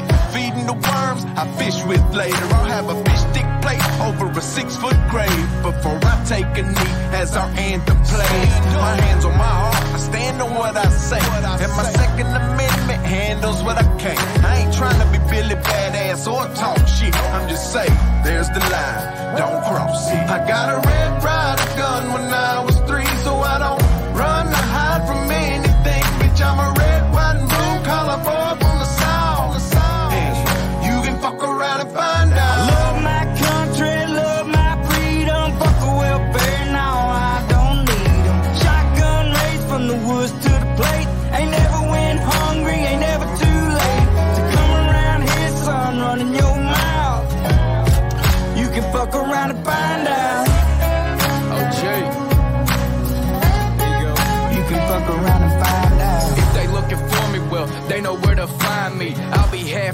strapped up in a whitey. I can show you if it's needed. When you see it, you'll believe it. If you don't love it, you can leave it. Michael Jackson, you can beat it. F A F O, I teach you how this game go. Different joints, same smoke. Wake up, wear the same clothes. Real redneck, I'm a piece of white trash.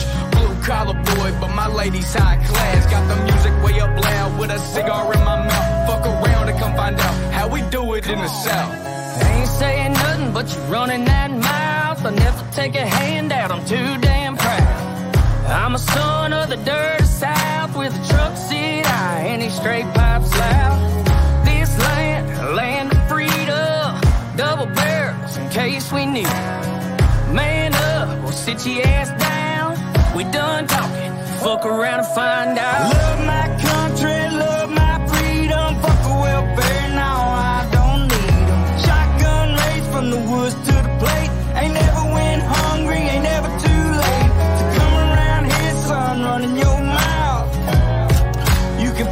trying to find